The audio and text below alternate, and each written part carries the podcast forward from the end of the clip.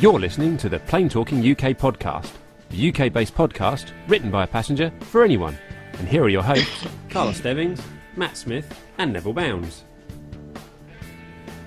Well, hello and welcome to episode number one hundred eighty-three of the Plane Talking U K podcast. I'm Carl Stebbings and joining me is my first co-host, as always this week in the kitchen studio, it's Matt Smith. Well, hello everyone. How are we? How are we? Oh, we're good. We're good. I'm yeah. feeling quite festive today. Look, I'm actually festive. wearing my... Uh, well, well, well. I'm wearing, my, A P, I'm wearing my A P G t-shirt today because obviously, okay, uh, yeah. yes, we've got a little, a little, little thing to, to look forward to a little bit later on where uh, yeah. uh, there's a little meetup, A P G meetup going on in Berlin. In Berlin. And we'll be cutting across live to them later on in the show. So I'm wearing the T-shirt in honour. Uh, Doctor Stefan is there along with loads of other people. So uh, um, yeah, a, a real treat. So yeah, I'm wearing the T-shirt in honour. Well yeah, done, absolutely. well done. You, however, are not. I see. No, I'm using, wearing a normal aviation T-shirt yeah. as per. Yeah, yeah, yeah. And your and your silly hat. Yes, that yes. silly TriStar thing. But, yeah, yeah. Thank you. Okay, good. And joining us uh, again, as always, is our other wonderful co-host of the show. It is Sir Neville Bounds. Hello. Hello, Nev. Oh, hello, guys. Yes, I have uh, defied gravity once again and returned from Washington safely on the on the bin liner. Yeah, I'm, I'm on, say, on the, I, I was a bin liner. How very dare you. I, I'm very excited actually because you actually flew by. Um, I have to ask the question obviously because when, whenever we talk to Brian, which is I'm delighted to say quite frequently, uh, he very rarely says nice things about the airline that you flew with. Uh, you didn't fly United, did you, Nev? I did, and yeah. I think that United did quite well on the long haul sectors, but not so well on the short haul. I think that's right. Brian's um, main complaint, really. Okay. But the uh, the long haul from Washington to Heathrow was very reasonable uh, last Saturday, I have to say, okay. and uh, very comfortable indeed. I, I have was to it? ask the question: which area of the aeroplane were you actually? Oh, were you yeah. were you in were you yes, in muggle well, class or the, were cl you... the client was only flying me cheap, uh, but I upgraded myself to the business class, so okay. I got one of their oh, nice flat oh, bed, right. uh, okay. seats, and that made a big difference because I got about three hours sleep, and it was uh, wow. I was actually in reasonable shape on, on, on the Saturday when I got back. I so uh, I was going to take the daytime flight, but the daytime flight was on a seven fifty-seven, and we're not going to do the North Atlantic. We're not going to talk about that. We're not going to talk about seven fifty-sevens and and, tr and crossing the Atlantic. That. No, no, no, we're going to skip over that. What are you talking about? They're my favourite aeroplane in the entire um, world. Um, so, so obviously, seven fifty-seven three hundred. I'm really fond of. I don't know if that came up in conversation at all. No. So, Nev, okay. you you were obviously drinking uh, sparkling water as opposed to tap water. Then, of course, always, yes. Oh yes, absolutely, yeah, totally, yeah, yeah. Uh, but uh, actually, to be fair to them, they, they did do a pretty reasonable job. Uh, so oh, uh, that was good. Good. Wow, time. there we are. So, ladies and gentlemen, you heard it here first. Was it was it the dash nine or the dash eight? You were dash nine. Uh, in both directions, uh, unlike U S immigration on the way in, though. Ooh, so. Oh, really? Ooh. Oh, did they find out about... No. Wow. As I may mentioned, I last went to Washington in nineteen ninety-four. Then it took oh. them two and a half hours. Okay. To, to through. This okay. year it was only two hours, so they've shaved right. half an hour. Shaved half an hour in in, wow. in in many many years, which is great yeah. news. Yes, absolutely. Well, I'm glad they let you in because we obviously enjoyed having you uh, to sort yeah. of Skype in last week on it's the show and live uh, from yeah, foreign parts. Yeah. yeah, from foreign so, parts. Yeah. Do Do you think the immigration issue is possibly because of some of those funky stickers that you have on your passport because of locations you've been to? It didn't help, but I think. The fact that we had seven hundred fifty people uh, uh, come in and only four desks uh, to process people Ooh. may oh. have been a contributory factor. Oh dear, fact. really? Okay. Oh, and this was Washington Dulles, wasn't it? Uh, yes, Washington Dulles. Yeah, yes. that's what I call it. Yeah, yeah. Sorry, yeah. Washington Dulles Airport. Anyway, oh yeah. Yes. Uh, so uh, anyway, enough of this. We'll we get emails should... coming in. Yeah, the, now, the abuse you know, will be forthcoming. Yeah. I think send we... all emails to Matt Smith. All right. Yeah. Thank you. Uh, I think we should. I think we yeah. should introduce our special guests. So we have got two incredibly special guests joining us on the show tonight, and uh, they are the hosts of... They're actually laughing when you're saying that. I don't know why. They are the they are the uh, they are the fantastic hosts of uh, an awesome podcast which I've been listening to myself for quite some time now, and um, it's for anyone who's an Airbus lover, you've got to check out these guys, mm. and it's the A three twenty podcast. Mm-hmm. And uh, so welcome onto the show, Matt and Andy. Hello, hello. Thanks very much for having us. So you don't need to look quite so frightened. Honestly, it's fine. It's, it's fine. We're, we're quite You're friendly. Friends. We're all friends here. So, how, yeah. how are you guys been? I guess I guess you're having some uh, some time off from flying, are you? Or are you uh, back back into flying tomorrow? Yeah, oh. no, we're both off. Yeah, I've got five days off now, which is unusual but nice. Yeah, likewise. I've just had some leave, so I'm just off for a few days. Hence, why we're both in the same room at the same time for a change. perfect. Oh. That that is a rare thing. It's, it's I, sometimes I wish I could do the same because I'm a bit. I, I seem to be forever in the kitchen studio. But anyway, that's uh, no. that's you know. Oh, what do you mean? Oh, hello. That's that's me sacked. Okay. Good. Oh, Gemma says I can stay. That's fine. Oh, that's yeah. Lovely. Oh dear. Yeah. I, I'm going to come stay with you, you Nev. I think for next week's show. I think that's the way forward. You're, you're very welcome, mate. Thank Absolutely. you very much. I anyway. shall be here, but uh, you can right. come stay. Oh, even better. Okay. Right. That's so, uh, all part of the fun. Sorry. So yes. again, a huge thanks uh, to you, uh, Matt and Andy, for joining us, and uh, you're going to uh, you're going to give us ha give us a hand with this week's news stories, and uh, we're going to have a chat with you as well later on yep. in the show about uh, about how you how you got to where you are now in the aviation yes, industry. Yes, looking, looking forward to it. Excellent. Fantastic. So we're going to say a big thanks to everyone who's joined us in the live chat room this evening. We've got uh, loads of names in there. Mark Harvey, Liz Piper, Jenny Parkinson. Hello over there in Rome. Uh, Thomas Mandrake, Andy Furlong is also in the chat room oh, this wow. week. Hello, hello Andy. Andy. Hello. Uh, Barbara Parish, uh, Thomas Mandrake, Neville Bounds. Never heard yeah, of him. No. Uh, Cheryl Mandrake as well. She's also in the chat room. Mm. Uh, where are we? Scrolling down the list here. Mainman Micah, our blue spanner of death. Ah, Mainman Micah. Jen Niffer. Yes. She's also in the chat room as well. I'm just scrolling through the list here. We're missing anyone out. I hope I don't. Anyway, probably. Probably. I know. Shorty Cosgrove, not forgetting Shorty, and also uh, Rick Bell is in the yeah, chat room as well. Absolutely. So hello the to you, Rick Bell, the yeah. legend that is. So uh, we are going to start the show then, as we do each week, with our rundown of the weekly news from around the world and the U K. So if you're ready, Matt. I am, yes. And if you're ready, Nev. Perfectly. And Matt and Andy, are you ready to go? Yeah, ready. Yeah. Let's go.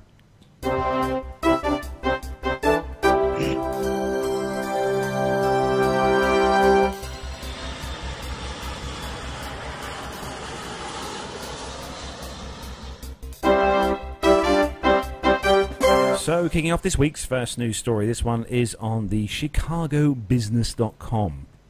And uh, the headline is Boeing lands eleven billion dollar seven eighty-seven deal. Now, this story came online today, and uh, it's uh, Turkish Airlines has said it intends to purchase forty of Boeing's seven eighty-seven nine Dreamliners, a long-awaited deal that signals the carrier's rebound following a terrorist attack on its Istanbul hub last year.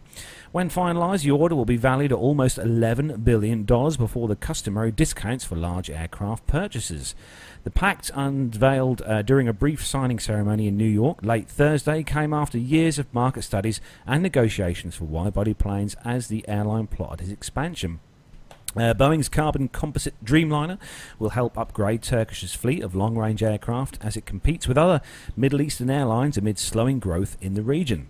The carrier's expansion would hasten uh, President uh, Recep Tayyip's Erdogan's goal of making Istanbul one wow. of the world's premier air travel hubs. The airline already has seventy-five Boeing seven thirty-seven MAX jets on order, according to the plane maker's website. Turkish plans to shift operations from Istanbul's Atatürk airport to a new hub, which is due to open next year. It's very exciting for them, and it will open so many new gateways, said Marty Bentrot, Boeing's Vice President of Sales for the Middle East, Russia and Central Asia. These airplanes are part of that growth plan. Boeing climbed less than one percent to two hundred fifty-seven dollars and ninety cents at nine forty-two a m in New York. Turkish was little changed at nine point two liras.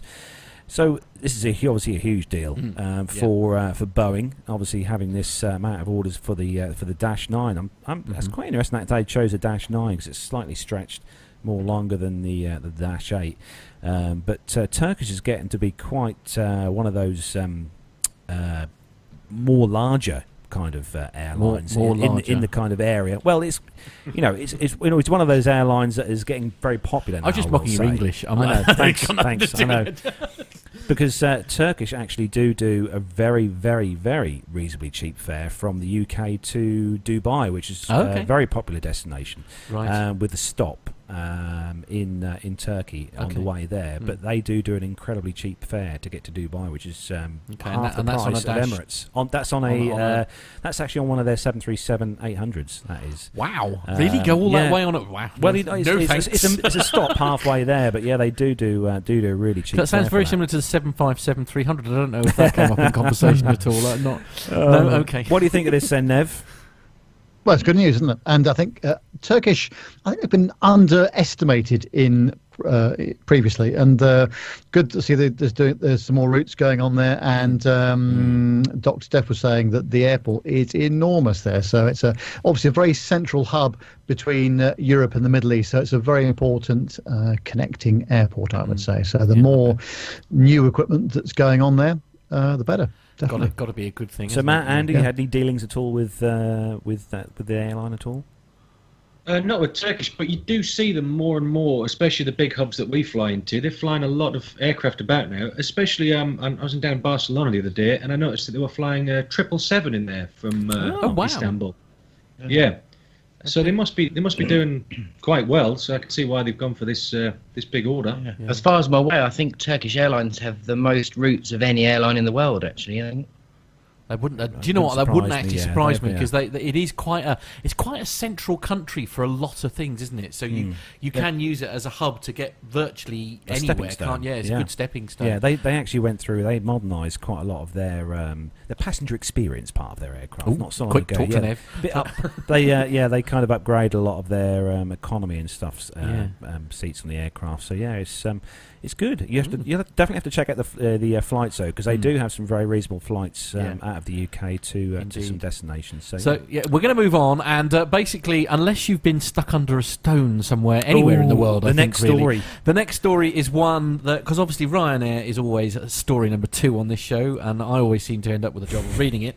Uh, and uh, I think you've had to say it's not a nice story this week. So this is on the independent dot co dot U K, their website, and the headline, as I say, unless you've been stuck under a stone, won't come as a surprise to you. Ryanair may force pilots to change holiday plans amid flight cancellation debacle, and that certainly is a very appropriate word, I think, for this current mess. Ryanair may force some pilots to change their holiday plans in an effort to limit the fallout from the mass cancellations across its sprawling fleet.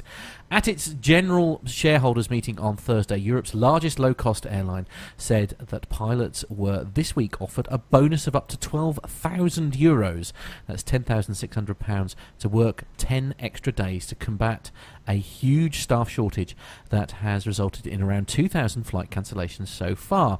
Uh, Chief Executive Michael O'Leary also said that pilots had collectively offered to work an extra two thousand five hundred days since the crisis broke. A spokesperson for the company told The Independent that one hundred twenty-five new pilots had been hired in the past fortnight as a part of an ongoing recruitment drive. Mister O'Leary also denied reports that some pilots had rejected the extra cash and demanded more favourable contracts instead. He said that the pilots had not threatened industrial action. Several Ryanair pilots have contacted The Independent with their accounts of the causes. That will have no doubt got them into an awful lot of trouble, because I understand that Ryanair people aren't allowed to have anything to do with the media, so never mind. Uh, and consequences of the issue in recent days, with one saying that online groups are forming and unifying to get Ryanair to make improvements. Unlike other airlines, Ryanair is uh, um, is almost completely non-unionised, with an unusual arrangement uh, whereby some pilots are indirectly contracted through limited companies. Ooh, that sounds a bit strange. Anyway, in uh, order to cope with the fallout from the recent debacle, Mister O'Leary on Thursday said that the group is now planning to reclaim one week of its pilots' holidays to prevent any further disruption. Good luck with that. So I'm not going to read the story uh, any further. It's safe to say it's been a challenging week. It's been week. a challenging week, I think, for Mister Yeah. O'Leary, and I think it's safe to say that uh, certain other low-cost airlines have been well and truly um, jumping on the bandwagon with. I think one of the funniest things I, I said was oh, uh, was it's Michael O'Leary, wasn't it? I think it was that one was of the, the um, funniest. Yeah, things. Eurowings. Yeah, Eurowings. Yeah. That's right. I think it's one of the funniest adverts I've seen in, in a long, long time. I mean, we've but, we've obviously uh, got we've got two two uh, pilots here who both work for a large European uh, airline here. Mm. I mean, how, how many days holiday uh, do you get, say, uh, as pilots for, for an airline? twenty-five? Yeah, we get, we get twenty-five.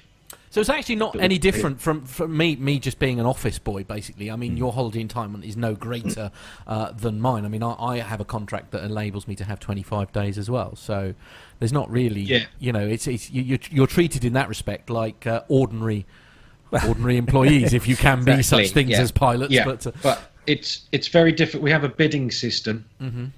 and uh, each year, depending on what holiday you got the year before, so say you've got summer leaves, that's got really high points. It's all based on a point system. So the higher your points are at the end of the year, the lower down the list you are for the following year. Right. Okay. So the chances of getting some summer holiday or Christmas off is right. pretty slim. And I, I don't think worry, we don't to... understand the system either. Yeah, the system is yeah, you know, it's, it's the same in most airlines, and yeah. it's crazy how it works. Yeah, but I was just going to say that actually, that that is very similar. I know from when we've spoken to other pilots and stuff, that is, um, I know I know uh, Acme uh, Airlines operate a similar system, don't they? And and it's your seniority, if you like. If you've been there a long time, you stand a much better chance of getting the holiday that you want if you've you know worked for the same airline for a long time. So is it, is it a case? I think Ryanair have a slightly different system where I think they're forced to take leave in the winter. Right. So yeah. they're given three weeks or a month off in the winter that they have to take. And I think what they're doing is they're changing this compulsory leave in their winter. I think that's. I mean, I, the the only thing I would say it, it, it, with this story, and we will sort of we'll move on, I think, because we could go on about it for ages. Mm. But I, I do for think what, yeah, indeed, for a long, long time, uh, the, the only thing that uh, that makes alarm bells ring in my head is that the the schedulers and organisers must have known that this was going to happen. I mean, this must have been clear to them that it was very much on the cards for quite a long period of time. I'm surprised they sort of waited until the brown stuff hit yeah. the fan, really, before they appeared to start doing something about it. I, don't, I, I, I mean, I, I would, and I would guess probably there's quite a few airlines in the world, certainly in Europe, that mm. aren't that far away from being in the same situation themselves. Yeah, yeah, yeah. I think that's a fair comment. It's mm. um, my, yeah. It's, my favourite quote of this whole story is that right that. Michael O'Leary seems to have live in a different universe where he can employ a pilot and have them online in two weeks. It's yeah. pretty impressive. I don't know how you do that. Yeah, yeah, yeah. yeah I, I mean, it's, it's a good twelve to fifteen weeks to get a pilot from recruitment to, to on the line, let alone finish their training. Well, so yes, it's quite absolutely. Impressive. And of course, there may be type rating issues that need to be dealt yeah, with well, as well. Yeah. I mean, yeah. there could be all so, manner yeah. of things that, that need to be dealt with before they hmm. go online, as, as as he says. But then yeah. I, I think, think I might give uh, Michael a shout, so if he'll do a uh, an interview with me. Yeah, good luck with that, Sanev. Um, you know, Best you're a good luck with that. Yeah, yeah, absolutely. Yeah, the downloads will definitely go through yeah, the roof. Absolutely, I think yeah. so. Yeah, I think even the B B C might be interested in our show then. Yeah. But uh, yeah, it's it's a, it's a bit of a. It's I think it's safe to say it's a bit of a mess, really, and uh, I don't think I'm speaking out of turn when I say that he does seem to live in a different world to everyone else, as as, as uh, I, th I think it's we might, might just mention as well. You know, it is a, a pretty naff story as well for for, for the pilot yeah. or for the for the crews and stuff, but also, yeah. you know, we, we can't forget the passengers who have been affected by it as well, because yes. there's been a lot of passengers affected by this. There has, um, yeah. a lot of stories which have hit the news and stuff, mm. and um, but I think after an article I read this afternoon online that um, there's going to be a lot of compensation. Um, it's going to cost them a lot people. of money. It's going to cost think, them a lot of which, money, um, which will yeah. definitely not please Mister O'Leary well, in the lightest. Yeah, and he has been quite shrewd, really, because the E U uh, two sixty-one rules state if your flight is cancelled with more than two weeks' notice, they don't have to pay you anything. Right. Yeah. Yeah. yeah so it's only really that, like, when it first started, if you like, where people were only getting yeah. a few days' notice. Um, That's it. Yeah. You know, it's so the first two weeks they'll get the compensation, and everybody after that for the remaining month, because they've been told. They're not. They just they can have a refund on their flight, but no compensation. Yeah. Mm. Yeah, well, I mean, he's, you know, the, say what you like about them, he's not completely stupid, is he? Uh, let's be honest. But, uh, yeah. So, so anyway, moving on yeah. to the next story. yeah, okay. And uh, this uh, the next, next story is uh, a, a quite a, a rubbish story, really, for, uh, for Ned. Is it? Mm. Oh, okay.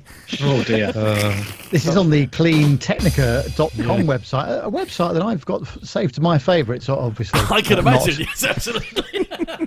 yeah, I do worry about, where, you know, when you're trawling the internet like normal uh, men, Uh, Excuse I, me, I, I spend I spend uh, ages going through the internet trying to get stories each week for the show, and yes, you know, okay, if, and, if it, and, it, and it's all aviation related, I trust. Of course, right, okay. Anyway, just looking for the delete history. Of course, um, yeah, but, uh, move, moving on, and it says that British Airways is partnering with the renewables fuel firm Velocys on a new program that will see household waste converted into jet fuel to a number of specially designed waste processing facilities, according to a press release on the matter. And the renewable jet fuel will then be used by British Airways' fleet of commercial aircraft. The programme is intended to help the company become more sustainable and is part of a previously developed long-term plan relating to that goal and also to the goal of reducing its net emissions by fifty percent by the year twenty fifty. The first of these new household waste-to-jet fuel facilities will be able to convert hundreds of of thousands of tons of material that would otherwise be headed to the landfill or incinerator into jet fuel, according to the company. And the press release says that the planned plant will produce enough fuel to power all British Airways seven eighty-seven Dreamliner operated flights from London to San Jose, California, New Orleans, uh, uh, sorry, New Orleans in, uh, Louisiana, in Louisiana for a whole year. And it will be the first plant of this scale. The airline plans to supply its aircraft fleet with increasing amounts of sustainable jet fuel in the next decade. The jet fuel produced at the plant will deliver more than sixty percent greenhouse gas reduction compared with conventional fossil fuel, delivering sixty thousand tonnes of C O two savings every year. This will contribute to blo- uh, both global carbon emissions reductions and local air quality improvements around major airports. During the past week, the Department for Transport has published changes to the Renewable Transport Fuels Obligation, R T F O, for the first time, and sustainable jet fuel will be included in the incentive scheme. These changes to the R T F O are designed to promote sustainable aviation, and once implemented, they are expected to provide long-term policy support for this market. That makes the timing of the announcement very surprising, does it not? A graph aside, gaining some, limited or otherwise, self-sufficiency as regards jet fuels probably makes a lot of sense for the U K, considering that the North Sea oil industry is now in the process of completely falling apart. And uh, I A G's C E O, uh, Willie Walsh, commented on the announcement because sustainable fuels will play an increasingly critical role in global aviation, and we are preparing for that future. Turning household waste into jet fuel is an amazing innovation that produces clean fuel whilst reducing landfill. Whilst that may be true, I think that air travel will now become more expensive and much less common within twenty or thirty years than it is now. That's quite an interesting comment, isn't it? But there's a lot of, lot of uh, uh, move towards sustainability. And, of course, one of the uh, aviation world's biggest costs is fuel, fuel mm, unfortunately. Yeah. Yes. I mean, do, do you think this is really a viable plan, though? I mean, it seems... I think it's it's definitely in, in its infancy. I think it's going to be a little yeah. while before we start mm. to see, you know, thousands of commercial jets flying round, round the world being powered by, well... waste. Yeah. Um, but although they have been testing biofuels now for quite mm, some yes, time, they have, which actually, yeah, yeah. Um, from what I've read has, has been going really well. Mm. Um, but uh, it's in fact know, there's actually a biofuel plant yes, there uh, is. Uh, near my, near uh, Lambeth, isn't yeah, there? Where is, I was yeah. working before, yeah, there's yeah. A, a sort of gas plant and stuff, which I think was originally there because they used to have some gas buses, didn't they? I think I think, I think any I think most airlines try and kind of. Um, reduce their carbon mm. footprint or to, to be more greener yeah um going green, cue the music and A P G um yeah, but okay, uh, yeah yeah it's it's interesting. We can't nick B A, all of their ideas, all right. yeah. I think I think it's quite good that uh, B A are kind of um pioneering this, I think. Yeah, say. yeah, it's, absolutely. Uh, it's good. What what Matt, Andy, come on, what do you guys think of uh, flying your your Airbuses powered by um uh, household waste? Well, I think it's a great idea because I've just worked out what you're talking through there, Nev. Uh, yesterday, on a four-sector day out, I burnt through eighteen tonne of fuel. My goodness me, yes. Okay. That's, that's, that, that wasn't fuel loaded on the aircraft. That was the actual burn for the yep. day. Okay. Mm. Um, yeah. So, and that's one aircraft, one one day out, really. Yeah. And, you know, some airlines have got fleets of two hundred, three hundred yeah. aircraft, so you can see how it mounts up very quickly. I think it's a great idea. Yeah, I mean, um, is it sustainable? It's definitely though? The future. Oh, it's definitely. Yeah, there's plenty of household waste. Well, yeah, but is there enough? I mean, when you start converting, and of course, there's the one thing that really bothers me with all of these stories. Oh, and the thing I know what you're going to say. They, how they, much does it cost to convert to this? To cost stuff? To convert it. How much yeah. energy is required to kickstart mm. the process in the first place? Yeah. To actually um, sort of generate this fuel, because I know it's like hydrogen is one of the most, you know, these H two O cars. They're basically where you just get water come out of the exhaust pipe. That's fine, but the en the energy required to to do that split in the first place is so huge that you almost wonder whether it's, you know, worth it. I know there's like I, I remember watching a program in some desert somewhere where they were using the sun as a way of kickstarting this this whole this whole sort of hydrogen producing um, sort of process. But uh, I mean, is is that going to have? Are we going to have similar issues here where you're actually burning an alarming amount of energy, if you like, to just create the fuel in the first mm. place? I don't, I don't know what um, it's. Uh, like I said, it's it's new stuff. You know, it's not going to be. You know, anything. There's not going to be anything happening. No, massive. No, indeed. You know, but I mean, in bits. Principle, it's a, yeah. a fantastic it's it's idea. It's a great idea. I, I it's hope, a great idea. I hope it uh, sorts itself out. Yeah. So next story is on the B B C dot co dot U K website. and uh, quite an interesting one if you've got a few quid laying around or some money right. uh, that's fell down behind the back of your sofa. Okay. Uh, hey, you've just uh, got to win the Euro Millions tonight and you're well, there. Oh, yeah, yeah. yeah. Absolutely. Why, well, what's the total at now then? Oh, God. one hundred thirty-four Ooh, million. Is that en- oh, it's enough. I think. Is it? Yeah. Is it? Oh, right. Carlos is Quick. beside it's... himself. Yeah. Uh, more than enough. Yeah. So the uh, the headline then, uh, Boeing... especially for a Boeing. Yeah. Anyway, sorry. Boeing, or should yeah. I say Boeing in, in honour of Sir Captain? We should Nick. we should add uh, add Captain Nick in on this story. This, okay, uh, right. this is a. Uh, Boeing seven forty-sevens offered for public auction in China. Okay. So, uh, ever wanted to own your own private jet? Not well, really. Quite no. this size, but oh, right. uh, that may be now possible given that a number are now up for auction in China. Okay. Uh, the three Boeing seven forty-sevens that, that uh, have landed on the auction arm of Taobao. Taobao? Good, Taobao. Right. Okay. Taobao. Excellent. China's leading eBay-like service. Oh. Uh, the planes have been in storage at the uh, cities of Shanghai and Shenzhen since twenty thirteen after their owner, Jade Cargo International, filed for bankruptcy in September that year.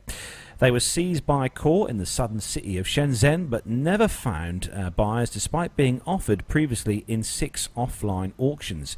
According to the Yancheng Evening Post, this is the first time that the wow. uh, courts have offered a Boeing aircraft to the public for an online auction.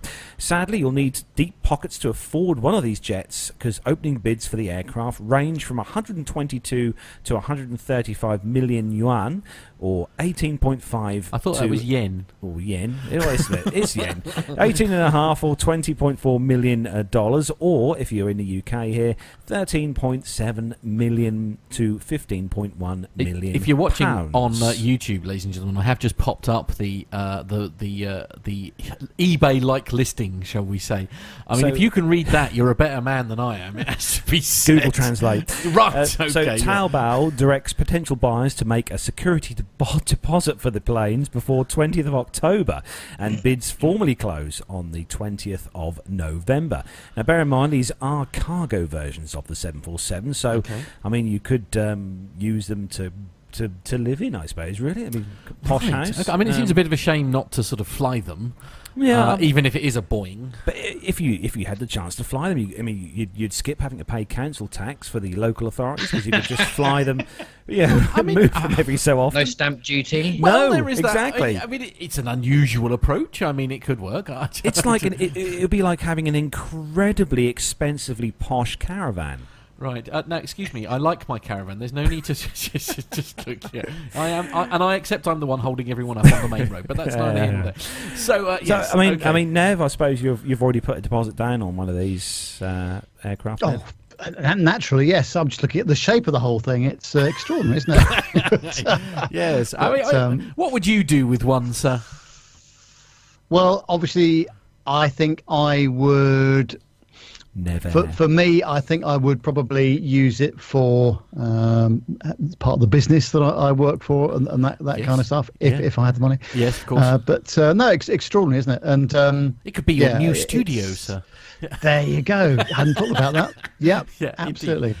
Well, that is true, yes. And, and and the company you work for, I mean, I'm amazed they don't have their own private jet, you know. There is a, there are one or two people uh, in our business that do have their own private jets. Really? And oh, wow. uh, and retained pilots. Uh, I can think one uh, one down at uh, Fair Oaks Airport. Okay. And um, uh, they are, every time they put their prices up, they're in for massive ridicule because of the uh, uh, the right. jet that they run okay. and the two retained pilots that they have as well. So, well, that's uh, true. But, uh, yeah. I can, I can yeah. actually say that the aircraft, the three in question, are all four hundred variants of the seven forty-seven. They are the okay. four hundred oh, series, okay. and they're all powered by the G E C F six eighty C two uh, engines as well. So, uh, mm. yeah, get yourself a bargain. Hop over there to, uh, what was the website? Ta- Taobao. Taobao. Yeah, if, you, if you say yeah. so, yes, easy for you Matt, to say. Matt and yeah. Andy, I guess you you guys have already got one of these on back order. Yeah, yeah, been considering it. I mean, this is my dream to sort of take one of these. I'll, I'll cut the centre tank out and turn it into a swimming pool. I like that's it. Been yes. done. I that, think that's that, been...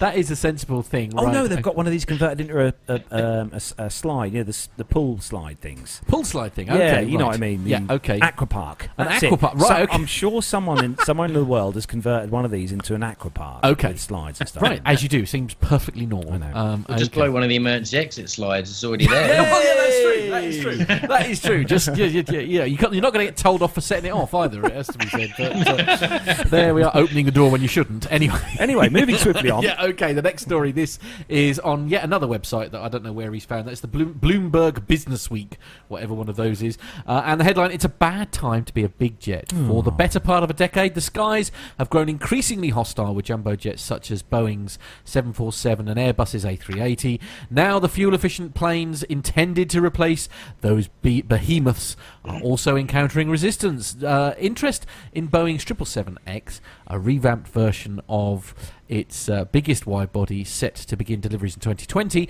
is flagging. And in recent weeks, United Airlines and Cathay Pacific Airways together have scratched forty-one orders um, for the Airbus A three fifty dash one thousand, a twin-aisle plane uh, designed to carry about three hundred seventy passengers, leaving Airbus with only one hundred seventy-one orders for the model. We're seeing sluggish demand for the biggest planes. uh, Stephen uh, name, who I'm not even going to pr- attempt to pronounce. Anyway, Stephen, who is the chairman of the U S jet financing giant Air Lease Corp, said on a conference call in August. So that, I mean, that's a sort of a, a sort of slightly disappointing story, really. So the problem is that the jet fuel is cheap, five hundred fifty dollars per metric ton. Ooh, lovely, really cheap. Uh, down forty percent. From uh, twenty fourteen. At that price, it's profitable for an airline to continue operating older wide-body models that launched in the nineteen nineties, such as the Airbus A three thirty and Boeing's original triple seven, and delay purchase of more efficient planes like the A three fifty, which has a fuselage and wings made from lightweight carbon fibre. Even if crude prices uh, rebound, sales of the big jets might not fully recover, says Nick Cunningham, who's an analyst at the Agency Partners L L C in London.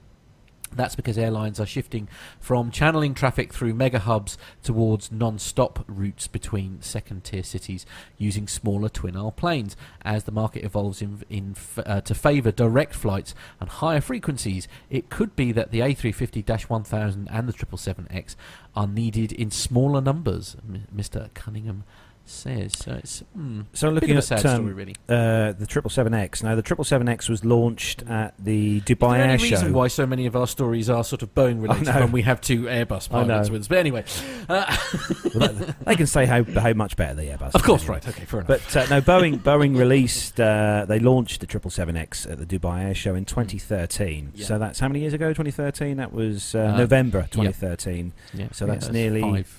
Five, five years, yeah, yeah. Nearly five years ago. Yeah. And to date, uh, Boeing have got orders for three hundred twenty-six. Mm. It's funny, is, though, isn't it? We quite yeah. often say that. It's like Airbus did very well at the Paris Air Show, didn't they? Oh, yeah, uh, over yeah, yeah. Boeing. And yeah. yet now actually, you know, it's sort of it's sort of evening itself out a bit, really. I think. I think I think the narrow body market is so much more bigger for, for Airbus so and more. Boeing. What is the matter with your English this no, larger. It's yeah, no, the so na- much more bigger. Right.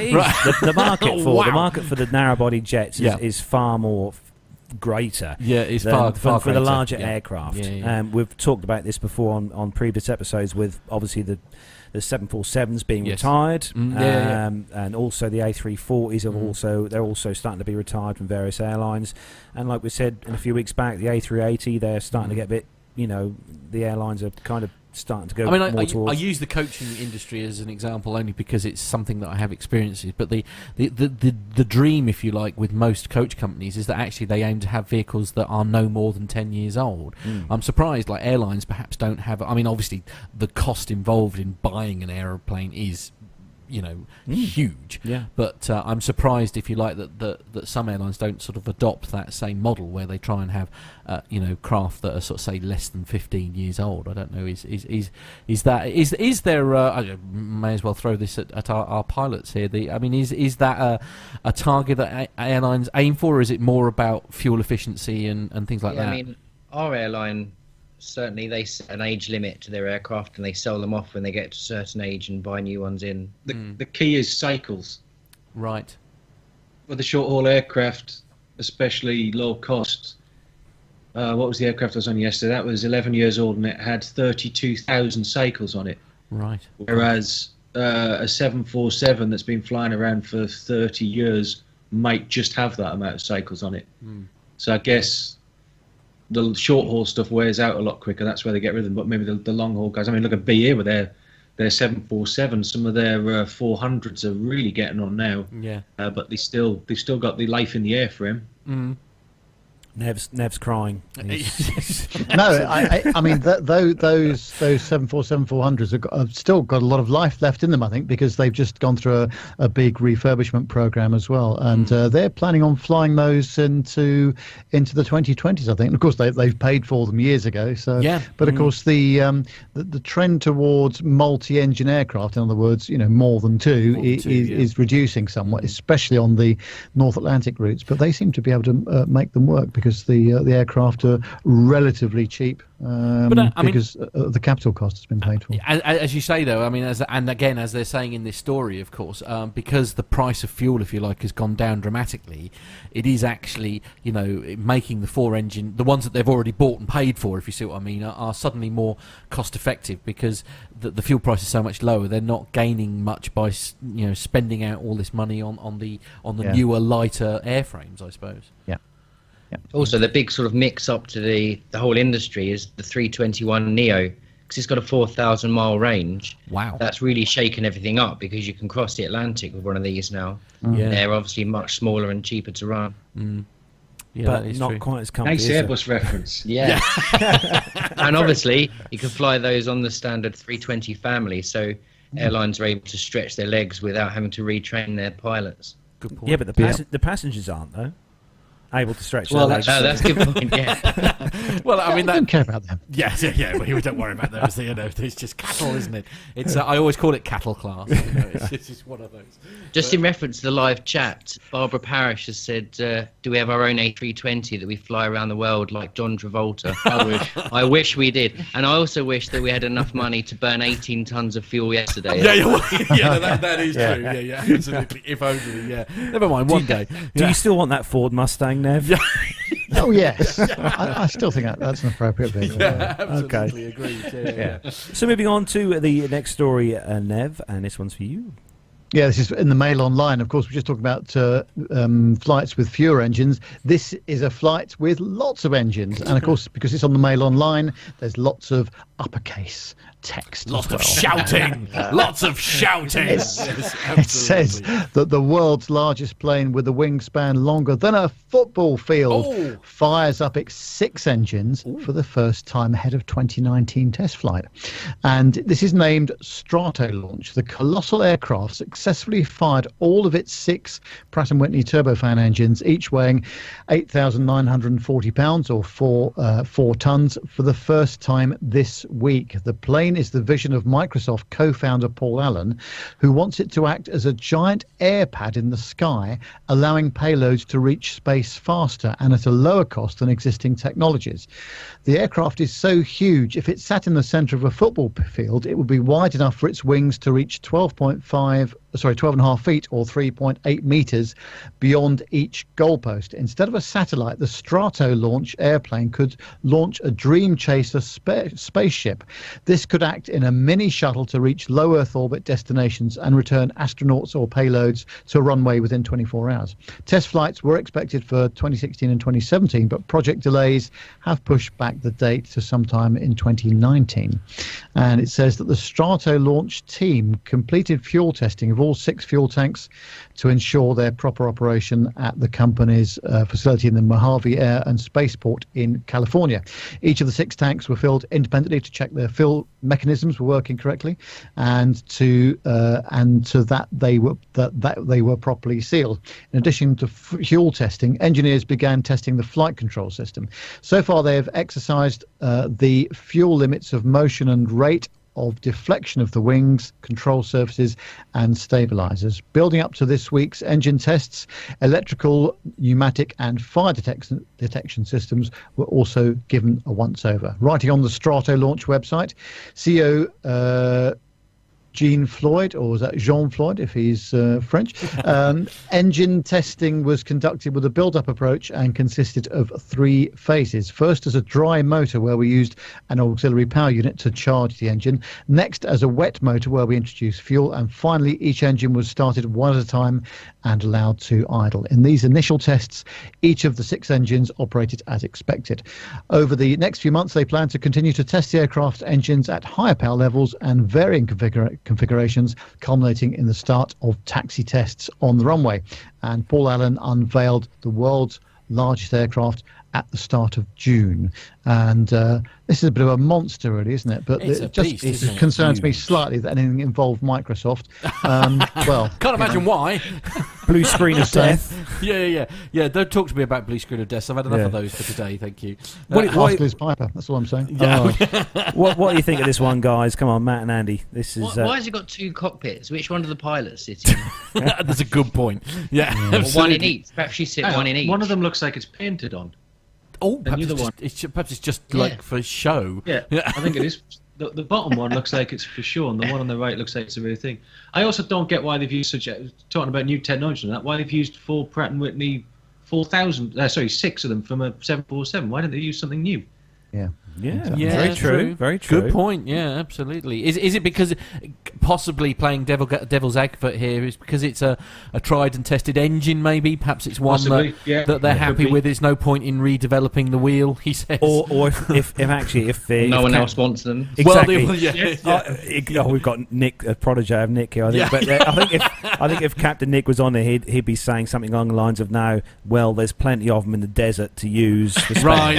Okay. Yeah. Yeah, fair enough. So I've got uh, that in there, Nick, if you're listening, yeah, Nick. Okay, yeah, yeah. I've, I've helped he'll you be, there. He'll be very proud of you, I'm quite yeah. sure. But, uh, I mean, I, I was running the, the sort of like the, the simulation video, if you like, uh, whilst Nev was talking there. But actually, uh, the picture, the, the the real life picture here, is, is it's it's a frightening thing, isn't I'll it? I'll tell you I mean, what, if you're a passenger a on there, I mean, what, what if the toilets are in that side uh, right. and not the other side? I mean, they may put two lots of toilets in. I think you're. Uh, I think you're, through uh, the wing. Yeah, absolutely. I think put, put, put the whole idea of wing walking to a whole new uh, level. Oh dear mm. lord! Right, okay. Flight okay. level, I think. Yeah, I um, think we should move on.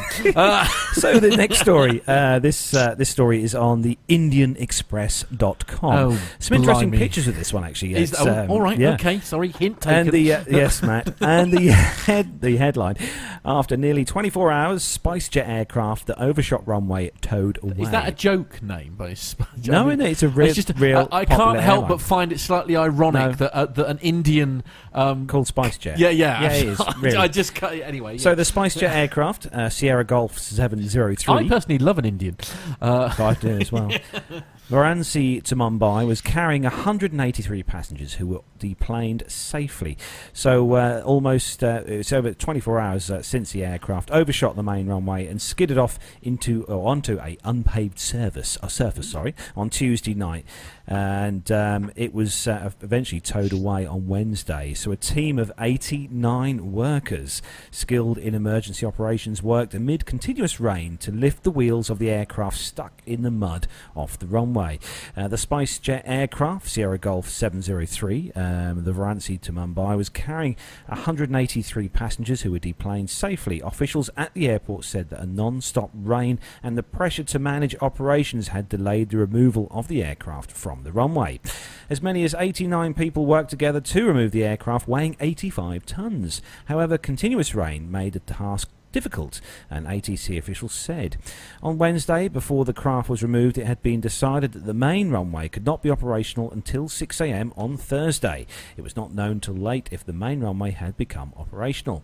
This is one of the biggest disruptions of the uh, main runway at the Chhatrapati Shivaji. Again, again another Indian airport. dish. It sounds delicious. Uh, uh, since it's a great score in Scrabble there. Thank you.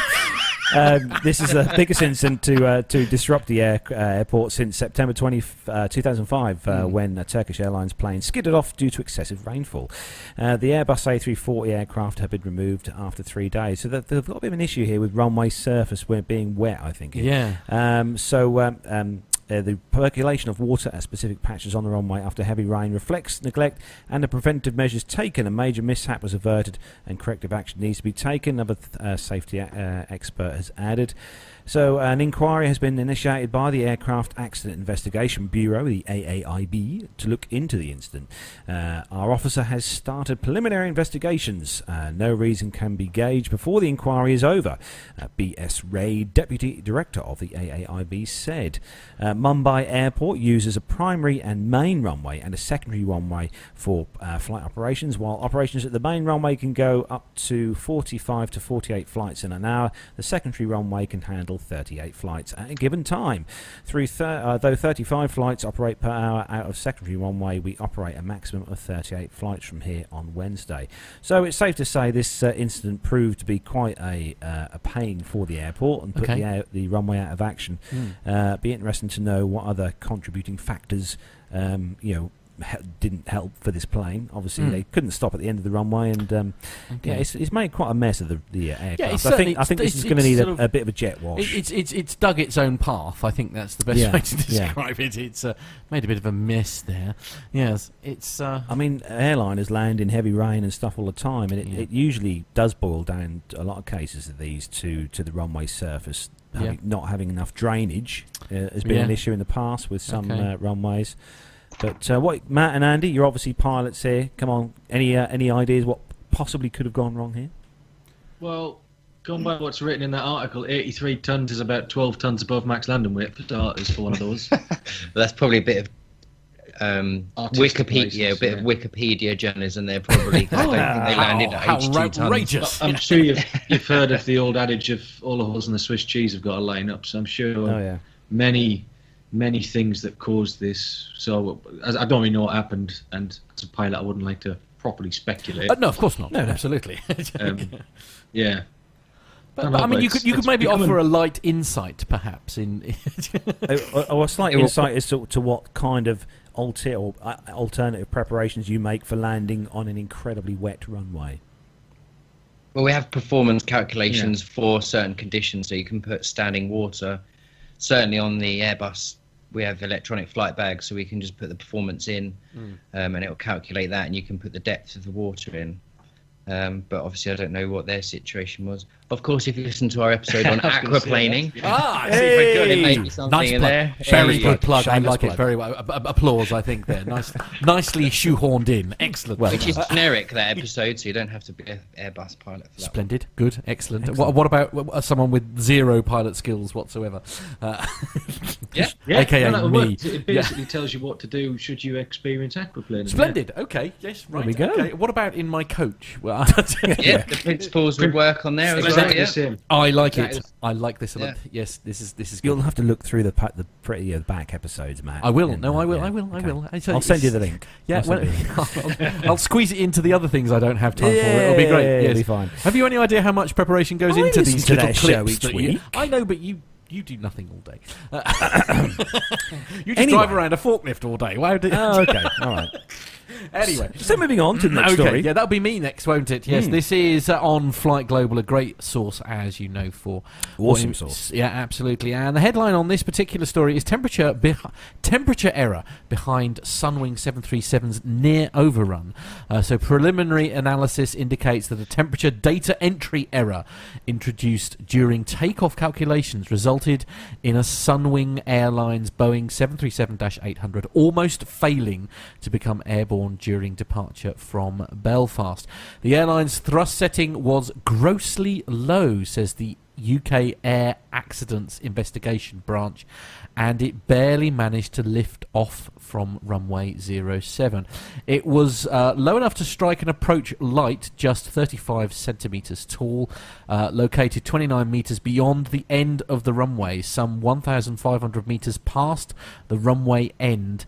Uh, the aircraft was still only two hundred twenty feet above um, the airport's elevation. Now, this is one thing that really annoys me when we have stories like this, and I apologise. Stories, uh, stories like this, is that throughout the entire story they have been using metric measurements, and then you get to the last line where it mo moves from meters to feet. That just really annoys me. Anyway, uh, it's um, it, is there some reason for that? Have I missed some? Anyway, uh, uh, well, in aviation, we would use we use um, meters for runway length, and we okay. use height for feet. So that's probably right. Okay, oh, fair enough. All right, yeah, no, I'll I'll take that. I'll shut up. Amen to that. Investigators uh, investigators determined that the thrust setting delivered an engine speed of just eighty-one point five percent of N one, uh, which the inquiry says was significant. significantly below the correct level of ninety-three point three. Examination of the crew's electronic flight bag calculations showed they had been performed correctly before entry into the flight management computer, but simulation of the entry procedure showed that er, showed that erroneously entering uh, top of climb air temperature rather than the airport temperature Uh, into a specific field on the computer would have generated the low thrust setting. The inquiry says uh, this is only credible. Uh, this is the only credible path which could have created the situation. The aircraft involved in the incident, uh, Charlie Foxtrot Whiskey Golf Hotel, was equipped with an earlier version of flight management computer software which did not feature a cross-check between the temperature entered by the crew and that detected by the aircraft's probes. Uh, investigators uh, believe the aircraft reached its V one decision speed um, of one hundred forty-four knots with around nine hundred metres of the runway remaining. The crew had realised the aircraft was not accelerating normally. Crucially, an analysis of takeoff performance found that the that had the aircraft suffered an engine failure at V one, it might not have had sufficient performance to climb safely away, although it would have had sufficient room to stop if the crew had aborted takeoff. The inquiry also found that the crew did not advance the thrust levers above eighty-one point five N one setting until it had reached a height of eight hundred feet. Investigators, investigators have recommended that U S regulators mandate implementation of an updated flight management software, including the cross-check. None of the occupants, comprising of one hundred seventy-nine passengers and six crew, were injured during the incident, which occurred on the twenty-first of July as the aircraft departed for Corfu. Now, Nev, I think you've um, yeah, Nev's got a bit of yeah, uh, you've got something that that uh, you've been looking up yeah, on this particular. I had a story. Look at the uh, yeah. A A I B um, investigation, and they've done one of their special bulletins, and special normally means naughty oh. or, inter or okay. interim yeah. or yes. something like okay. that. And they're always right. very careful not not to blame the crew, or they try and do that. But th something doesn't quite ring true with me here, because obviously um, in most takeoffs you're not using uh, max takeoff thrust. You, you don't need it. There's enough runway, or yeah. the temperature is fine, and you you don't need, you haven't got enough. You you're not particularly heavy, but this seven thirty-seven uh, had one hundred seventy-nine people on board with bags and maybe some cargo as well, and they're going to Corfu from Belfast International, which is probably a four-hour flight, roughly, something like that. So they're going to be fairly heavy, and. Um, I understand that obviously they're, they're doing an assumed uh, temperature takeoff here, so they're putting all the uh, data into the uh, electronic flight bag, as it mentioned. But it's all very well putting all this data in, but sometimes you've just got to have a look at it uh, and go, does that look right? Mm. And I think that's Uh, one of the things that was missing here, um, because you can put all the data in you like, and I think the the Airbus, Airbus terminology is is flex for this, which is again is a an assumed temperature, so that the uh, aircraft's engines aren't producing full thrust. Mm. But uh, coming back to a level of eighty-one point five percent uh, of N one uh, with a heavy aircraft, and I forget what Belfast International's uh, runway is, it's about nine thousand five hundred feet, I think. Um, but um, that. Just doesn't feel quite right, and I don't know what you guys think, uh, you uh, A three twenty chaps, but uh, I reckon you would probably flex off that runway. But yeah, what doesn't ring true to us is that they put the cruise Top temperature plane, in. Yeah, yeah I don't yeah. think that that's probably some journal journalism where they've yeah. Sort of Are you suggesting there may be some between the lines? There may the, be some inaccuracies in the story. Nowhere near anything else. Yeah. I mean, it's uh, it, it is a sort of strange story, and presumably, I mean, they were saying that they, they did confess that they were operating with outdated um, sort of um, software, weren't they, on, on the actual flight bag uh, side of things. So uh, I presume this is a fault that's been corrected in a later version, then, judging by... by I think um, it's the, the actual F M S software that uh, is outdated, because that doesn't... Because uh, on the newer ones, it, it looks at the actual outside temperature and says, are you sure about that? Right. But, uh, yeah... cross-checking is a big thing in the industry at the minute now, because there's there's a lot of incidents like this that have been occurring now, and yeah. I think uh, who, well, uh, Sunwing, they operate for uh, Thompson, don't they? So they've, they've probably um, changed their processes now after yeah. that. Yeah, I mean, yeah. Airbus themselves have actually led a lot of changes that has had to be fed down into airlines with cross-checking. So, you know, even the manufacturers are, are really forcing the airlines to do this and change their mm. procedures. And just was... for the chat, Andy's the one with the beard. Everyone's asking which is which. Okay, fair enough. Andy's the one. Yes. And do you jog round East Midlands Airport? No, because you're the pilot without the beard. Oh, me? No, I don't. Definitely don't. No. Jog, do we look like we jogged? No chance. Yeah, I, I, I've got a phrase that I use. That it's like I'm built for comfort, not speed. Uh, that's that's where I go with you. But there's a reason we chose a job where we're forced to sit down and fed. Fair point. Yeah, I like it. Yes, that, that's a stroke of genius. It's nice. Oh. Nice to know the chat room are up to their usual standard of highbrow questioning, yes. And also a great bit of investigating there by you, Nev. Well done. Very good. Yes, absolutely. So, so th this was a, a bit of a close shave, uh, gents, wasn't it? Mm, that was, um, you know, there, there, was, yeah. there was no options left there. Uh, so uh, yeah. So yes, uh, bit, and uh, presumably the naughty boy briefing, as as I like to refer to it, has perhaps indicated, um, you know, ways of ensuring it, such things don't happen again. Of course, I mean, it's um, as, as uh, both Andy and Matt just said. It, it, you know, that's the whole purpose of cross-checking, cross to make sure yeah, that, that the, the figures are uh, what they really should be for for the runway conditions, so, and temperature and weights and everything. Something basically didn't really go according to, you know, yeah. something wasn't done perhaps bef during pre-flight checks, he says, yeah, yeah. choosing his words in carefully. Uh, okay, so uh, I think we should move on before any of us get sued. Well, the, ne um, the next stories, next stories is quite appropriate for uh, the the um, well the, the Berlin meetup actually oh, okay, that's going right. on oh, yes. at the moment. Yes, so okay. Nev. Nev, what's yeah, this one all about? Uh, on the Fox News web shop, website. Uh, oh, that must be true then. Yeah, yeah, absolutely. Fake slip, news, fake news. uh, but it says that Jet two passenger spots beer in cockpit after landing at British Airport. And um, Ooh, there's a rather Steve Lewis photo, of yeah. Northamptonshire said that he was shocked upon landing at Birmingham Airport and seeing a can of Stella Artois sitting between the pilots. Poor choice. Uh, the plane had landed and the seatbelt light came on. I stood up to get my suitcase, and as I did, the cockpit door opened and I noticed the can, said Lewis, according to the Metro. I turned to my partner, Stephen, who didn't believe me at first, but then he noticed you could clearly see the Stella branding. I was so shocked I couldn't understand why there was alcohol in the cockpit, added Lewis, who also snapped a photo of the beer. He reportedly complained to the airline about it too, but was initially told his photo couldn't have been taken aboard his flight. This is what upset me the most, I explained to her, that I could prove that it was taken on the Alicante to Birmingham flight. And she replied, saying that the can had been given to the pilot for safekeeping, said Lewis. And uh, wow. Jet two has since released a statement in response to Lewis's photograph, though they claimed the beer had simply been handed off to the cabin crew by a passenger upon landing. Upon further investigation of the photograph, we can confirm that it is an unopened can which had been handed to a member of our cabin crew by a customer when they were leaving the aircraft, said Jet two in a statement obtained by the Metro. This unopened can was then put down in the cockpit by a member of cabin crew so that she could continue helping customers as they disembarked. Lewis, meanwhile, isn't entirely satisfied with Jet two's explanation. It even had a napkin underneath, which... It, which is how they serve drinks to passenger. So I'm a bit sceptical as to whether there was, whether it was there because someone had left it, said Lewis, who is now seeking an admission of wrongdoing from the airline. It concerns me that alcohol is even allowed in the cockpit, uh, whether it was open or not. And um, I just, I, just I think it's story. It's so yeah. funny. It just amused me though. Come yeah. on, come on, Matt and Andy, give us your, give us your, uh, your input into this. Well, my biggest concern is if he's that concerned that we can't be trusted to have any alcohol on board the flight deck without drinking it, what well, is there he is. doing there all day? Yeah, well, good point. Yes, yeah, I think that's, I think that's fair.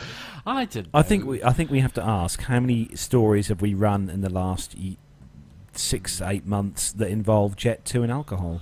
Yeah, not normally for in but the it's flight normally deck, admittedly. It, it's, it's normally, normally in the cabin. You know, it's usually World War Three breaking out behind them, yeah. to be fair. But uh, yeah, it's a bit of a, it's a bit, oh, as you say, I think as Nev dear. says, it's perhaps a little bit of a non-story because uh, yeah. I'm pretty sure. I mean, it's on the, it's on the ground, isn't it? I mean, I know our airline have a policy that there's no alcohol containers even allowed yeah. in, so even if you bought some duty free, you wouldn't be allowed it yeah. in the flight deck, but. And there, and there um, is clearly, um, if you look at that photograph, there is clearly cabin crew there, unless um, the pilots are wearing, you know, very appropriate. In fact, yeah, it looks like the cabin crew is sat on the jump seat. Yeah, yeah, she's yeah. in there. Right, yeah, see, yeah. absolutely. It, it, I, I agree. So uh, I, I, I don't know. It's perhaps a, perhaps it was her birthday. It, perhaps it was a, her birthday, and yeah. she was celebrating with a can of Stella Artois. Yes. Okay. Good. other other far better beers are available. Anyway, so moving on. The last story is uh, on Flight Global, and uh, this uh, last story. Then this headline is "Probe Opens into Emirates A three eighty Descent Below Glide Slope." So United Arab Emirates investigators are probing a serious incident during which an Emirates Airbus A three eighty descended below the glide slope during an approach into Moscow's Domodedovo. I beg your pardon? Begins with D and ends with O. Domodedovo. Okay, moving on. Yeah. uh, the General Civil Aviation Authority's Accident Investigation Division tells Flight Global that the incident occurred on the tenth of September. It says the aircraft had been transporting four hundred forty-six occupants, comprising of four hundred twenty passengers and twenty-six crew, when the incident occurred on the approach to runway fourteen right. No injuries or damage to the aircraft were reported, says the authority. Russia's counterpart, the Interstate Aviation Committee, has yet to comment on the situation. Under aviation regulations, it would be the lead investigation agency for the event. Neither authority has indicated the extent of the deviation, nor has the type of approach been disclosed, although the runway is equipped with I L S. Emirates uh, operates twice daily to uh, this particular airport, with the latter flight E K one three one operated by an A three eighty. The approach was conducted around sunset. Meteorological data for the airport indicates clear weather and good visibility at the time. So come on then, guys, what is a descent below glide slope for our listeners? Hi, Roy. Go on. Okay, um, so... if you're not aware of the glide slope, that's the beam that's sent up from the runway to give us a, a projection to come down. So that's the angle that we come okay, in to cool. land yeah, at. Yeah. And you're protected when you're on the, what we call the glide slope. If you then go below that glide slope, then obviously you're closer to the ground than you should be. So on this, they've obviously, according to this, gone, gone below that. But there isn't actually very much detail on here. So unless mm. any more information comes out, it's pretty hard to comment on it, really, to be honest. Not enough, not enough data, really. Yeah, I mean, it says that it's gone below the glide slope, but no indication of deviation, nor has the type of approach been disclosed. I mean, it just all seems a bit...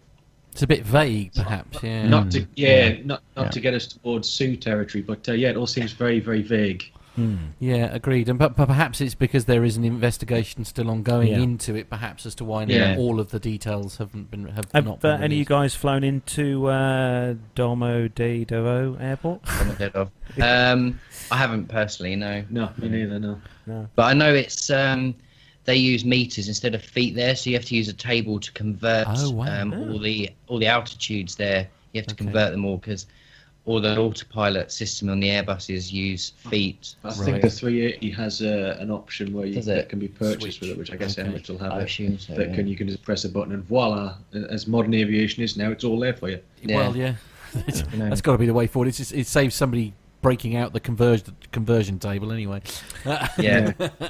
So then that brings uh, the commercial news segment to a close, and uh, we have got coming up for you next, uh, well, it's, uh, it's the passenger experience it segment. It is indeed, yes. So, so after that, we're going to have a chat uh, with uh, Matt and Andy. Um, but Nev, if you want to introduce your amazing segment, uh, fire away. Thank you very much indeed, Carlos. Yeah, well, I'm talking with Liz Piper again. Um, this is the flight she took between um, Heathrow and Toronto, going back home after she'd, she'd been over in, in the U K for a week or so. And um, quite interesting about some of the service levels she experienced there. And um, I did a Skype call with her. And uh, so off we go. Let's have a listen. Hello again, it's Nev here with Nev's Passenger Experience. Uh, I'm in the studio this week, but uh, I'm talking to a lady who we've spoken to before. Uh, she's some three and a half thousand miles away over in Toronto, and it's Liz Piper. Hello, Liz. Hi, Nev. Great to talk to you again. Yeah, thanks very much indeed for uh, chatting. Well, we're going to talk about your journey back from Heathrow to Toronto, because you managed to get yourself an upgrade, although you did have to pay for it because it's on the on the bidding system with Air Canada, isn't it? T tell me, just remind me how that works. Thanks, Nev. Yeah, yeah, it, it was a new experience for me, that's for sure. And I think it's a relatively new um, facility that Air Canada is offering, although I know a lot of other airlines have it. So about three weeks before I left Toronto, I got an email from Air Canada asking me if I'd like to upgrade, and I chose to. And you put in a bid, as you said, um, and they give you an indication of whether it's low, all right, or I did put in a high one, so I don't know, but I assume they would say that. Um, so anyway, then it just sits there, and a, a couple of days before you, I, I asked for the upgrade on the way home, and so a couple of days before I flew home from Heathrow, I got an email from Air Canada saying, um, you've been upgraded. So uh, I was pretty happy, and um, it was, I have flown business before, not for quite a long time, and I, I was really quite interested to have the experience again. So, and it's always sort of a nice treat. Mm, certainly. Right. So tell us all about it. Tell us all about the, the check-in, and was there any sort of fast-track stuff on, on the way through to the, uh, the check-in? Well, absolutely. I just want to back up a minute and say, first of all, thank you for making the first part of the trip so great, because not only did Nev drive me right to Heathrow, he insisted on parking the car and walking me into the terminal, which was really great of you, Nev. Thank you very much. All right. Standard service, ma'am. Standard service. Um, anyway, so yeah, and you were able to actually find where the priority check-in was for Air Canada, and absolutely no line there. I just strolled up to the lady, and it was fast. It was uh, absolutely no hassle at all. And then you walked me over to uh, what, yes, I believe is termed the fast-track security line at Heathrow, which I think, Nev, correct me if I'm wrong, is only open for first and business class yeah, passengers. That's right, yeah. So that's where we said our goodbyes, and I did glance over and look at the regular line, and it was pretty long, but mm. in the fast track, it was, again, incredibly easy, a very nice facility. I don't think we have anything like that here. Um, so I would say there were only maybe ten passengers going through it at the time I was there, so uh, very quick through there, no hassles, no issues. And then, uh, as you know, because you're the king of the lounges, uh, one of the features that you get access to is a lounge. And Air Canada has what they call their Maple Leaf Lounge at Heathrow. So I made my way there, which is a, a bit of a trek from the, the place that you come through security. You go down a long escalator, and I guess you go under some runways and stuff because yeah. you're going quite a long way. But you get over to the area where the gates are. And uh, I found the lounge, no problem. And it's, it's really, I thought, very nicely done. Lots of blonde maple wood and sort of Canadian, quote unquote, touches. Very mm. nice. I was there around nine o'clock in the morning. So the offering was breakfast. And it was a buffet, but there was someone there if you wanted them to make you an omelette or whatever. So lots of lovely cushy leather chairs with lots of plugs for your electronics. So I got a nice breakfast and just sat and did lots of plane watching, which was lovely. Um, and then uh, the plane was due to depart at noon, so I would say around eleven-ish. I just wandered down toward the gate, which was pretty close by to the lounge. Yeah. And again, a nice uh, boarding experience there because, you know, you do get a, a priority boarding. And um, it's so funny, when I got on, I thought to myself, Nev, I probably could have bid a bit lower because there were quite a few empty business class seats. But anyway, you get on board, um, as I think is probably standard procedure. Even before they've closed the doors, they're offering you a tray of uh, fizzy wine or orange juice or fizzy water. Yeah. And I had some water, I think, at that point. And then they do give you right away a very nice menu with several options for food on it. And it says right at the top of the menu that they're actually going to do the meal service fairly quickly after takeoff, but you can request a later meal, which really appealed to me, seeing as I had just tucked into a fairly nice hmm, breakfast. Yeah. So I did ask for a later one, so I had a couple of glasses of wine and some nice nuts and listened to a couple of A P Gs on the way home.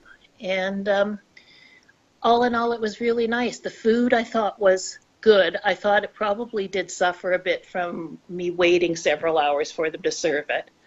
Um, probably it was would have been a more optimal food experience if I'd had it right away, but it was it was perfectly fine. I have mm. no complaints. And how did it compare to the flight uh, from Toronto to Heathrow? Because you was it premium economy or was it economy you flew? No, I flew economy with a bulkhead seat, so yeah. I was the row right behind premium economy. It, I mean. I had lots of route. Okay, so flying over to Heathrow was a Dreamliner, and flying home was a triple seven. Mm. I would say, um, I mean, obviously it was a different cabin experience because I was in business as opposed to economy, but I would definitely say I noticed the quiet on the Dreamliner was, was quite mar- remarkable. I thought that the triple seven was definitely noisier. Mm. We had on-time departures and on-time arrivals, which is always pleasant to experience, and Uh, it, it was. It, I, w- I was p- pleasantly surprised, honestly, Nev, because Air Canada gets a lot of bashing here because it's sort of the national airline, and everybody loves to loves to hate Air Canada. But I, I was pretty impressed, actually. Excellent. And w- what was the food like on in the business class cabin? Uh, as I said, the three options for the main meal. Um, I think there was a vegetarian option of some kind. A lamb option, which usually I would have taken because I'm a fan of lamb, but I actually took the fish. And I remember Jen saying, never take the fish, but I actually I actually did have the fish, and it was really good. Great. But it was quite cute. When they were actually doing the earlier meal service, this young male flight attendant who was serving in the cabin came by and he said, you're having your meal later, is that right? And I said, yes. And he said, you know what, I'm going to bring you some ice cream anyway, because he said, we have ice cream. And he said, in a few hours, it'll probably just be a big puddle. So he said, would you like some ice cream now? So yeah, I took the ice cream, I have to admit. That's a nice touch, isn't it? That's great. And what about the other end, getting off at Pearson? Is there any priority uh, baggage handling, or, or do you have to mix it with the, the great unwashed uh, in the well, arrivals hall?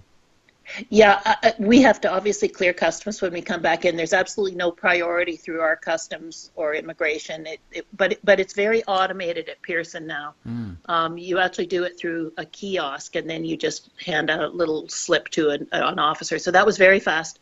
And yes, we do get priority baggage in the in sense of by the time I got to the carousel, my bag was already there. Yeah. So. Um, you know, I guess they're first off. I guess they arrange the bag so that they're first off. So I would say from the time we pulled up to the gate to the time I actually got out and got into a car to go home was twenty minutes maybe, which oh, is pretty good. Yeah, that's very good, isn't it? That's excellent.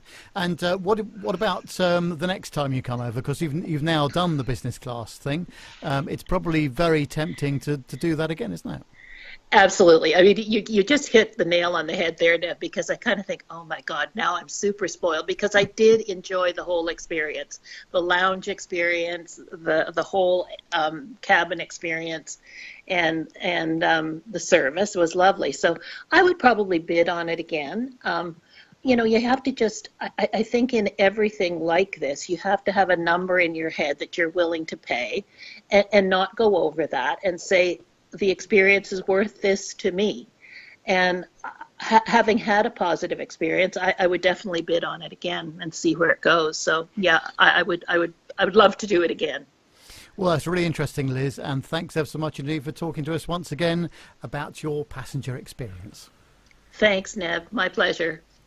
And as always, Nev, an absolutely fantastic uh, segment. I, I I love Liz, Liz to bits. I really do, because she was she was so great in pitch. Bless her. She spent the entire time driving us all round, didn't she? Bless her. She was our yeah, our was taxi very, very much very so. Nice. I must say, yeah. I don't know. I don't know a lot about this. Um, Uh, thing that that she was talking about, where uh, this bidding for um, um, like first class seats. So presumably, uh, the bidding takes place if all the first first class seats haven't gone, essentially. Yeah. What what happens is, and I've just noticed this because I'm going to go to I'm going to Brazil uh, for work in October, and I'm flying uh, T A P via Lisbon. Yeah. And the, I've noticed the same thing on on the check-in there. Obviously, my my boss has booked me the cheapest flight possible, um, which uh, I will have to. Try Try and find a way of upgrading myself. There's a little slider control, right? Um, and there's a little um, level meter that goes with it as well as you move it along to say whether that's a, a good bid, a reasonable okay, bid, or, right. or a poor bid. And y- you won't really know until very close to the flight whether your bid has been How successful. How close you're being? Or not. Yeah. Okay. It's I suppose. Yeah. It's uh, I guess it is cheaper than just buying a ticket outright, I assume. I mean, it almost certainly will be, but it's all about the load factor as well, and, and whether you, you're chosen for the upgrade. But of course, I say the upgrade, you will be paying for it, of course. Well, that is true. So uh, now, listen, guys, we're going to uh, move on to another segment. Just before the show started, we were um, having a little chat with a certain meetup that uh, is taking place. So I'll leave it to Carlos to introduce. So with a change to the usual programme, we've had a very special call-in via Skype, all the way from Berlin, and uh, it's a bit of an A P G meet-up. There's everyone there, and uh, everyone and his and his and his parent, really, well, I yeah. think, you know, yeah, yeah, and yeah. his cat. So uh, yeah, yeah. we're going to go straight over to Berlin to Doctor Steph, who's in charge of the meet-up. I don't know that I would say that I'm in charge, but hello, Carlos, hello, Matt, and hello, Ness. Hey. And yeah, as you said, I'm sorry, I'm looking at the wrong direction on the iPad here. I'll try and uh, look into the camera. Um, we're here in Berlin, Germany, where um, private pilot Tillman was kind enough to uh, host a meetup for us here tonight at the wonderful, wonderful Circus House Brewery. Um, so we've actually got quite a good group here already. Uh, we've been here for not quite an hour so far. So I think what we'll do is we'll just walk around and um, everyone can kind of introduce themselves and say hello. And we'll let you guys get on with your trip today. How does that sound? Okay, that sounds great. Yeah, okay. So uh, introduce us to a few people. Who have we got uh, sat round the table at the moment? Sorry. All right, so we go around the table and... Uh, we're going to do introductions for our Plane Talking U K. So, name, what you're doing here. Sure. Hi, I'm Brian. I'm a private pilot from the U S in Berlin. I'm here to talk to their babies. Fantastic. Absolutely. Here, Brian, we'll keep going. Hello, guys. I'm Henry. I'm from Berlin. Nice to see you guys. Um, yeah, I'm looking forward to see you maybe in the U S or in the U K sometime in the future. And uh, yeah, good to see you. Fantastic. Hey. Excellent. Okay, this is going very well, isn't it? All right, we've got a whole uh, table full of misfits. Over uh, right misfits. Misfits, how rude. Oh, my God. And my misfits. Hi. Mister Plane Talking U K, just give your name and... Yeah, basically. Hi, uh, my name is Will, and I'm... Uh, I'm originally from Northern California, Northern California, U S, but I'm here setting a meeting for a I'm excited to hear about this. Okay, next person we have at the table. Let's do an introduction to Plane Talking U K, so if everyone wants to... Uh, I, I don't know this guy, I've never met him before. Never, never ever seen him before in... my life. This is my dad. Oh, hey! Hey. That was, uh, for, the mar- for the marathon. So no. Yeah. We, uh, invited him along to the meeting. Hey guys, listen to you a lot. Hey! Wow. Well, that's, that's that's an honor indeed, honor, sir. What an honor. honor. Thank you. Fantastic. So who else we got here? Hello. How you doing? So this is, I just say your name, where you're from. Sorry, I'm Steve, I'm from Ireland. Oh, wow. Hey! Hey! This is what we like to hear. Hey, just across the water, neighbours. Yeah, yeah, pretty much, yeah, absolutely. So, uh, and ah, and obviously we recognise these two lovely Masha. people. It's the lovely Fabian. Masha and the lovely Fabian. Hello, guys, you all right? How you doing? We're doing very well.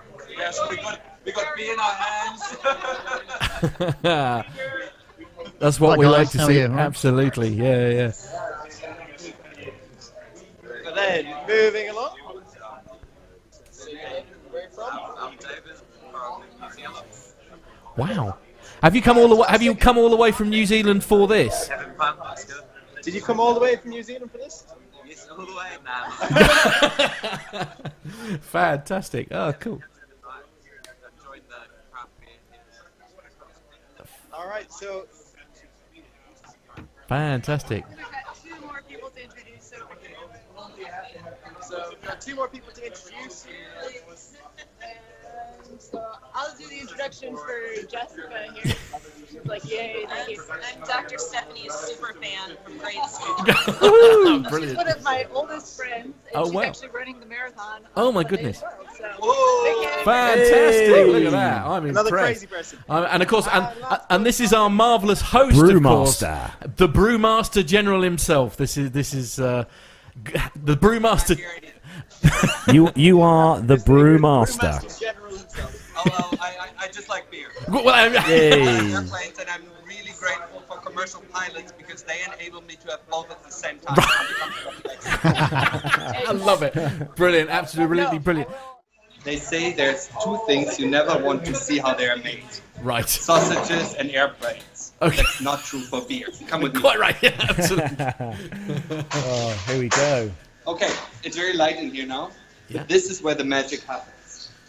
Hello. Hey. Hi. You see a lot of stainless steel. You see Heiko and his associate here. What's your name? Andreas. Andreas. And um, they are working on a specialty from Scotland right now. Oh, wow. Which is uh, uh, the first time that we're trying this. And it's a uh, Heiko, come on. It's a Scottish ale. Scottish ale. Scottish ale that um, they've been brewing today. Um, it's brewing in this little brewery uh, behind us, and then it's fermenting in these tanks over here.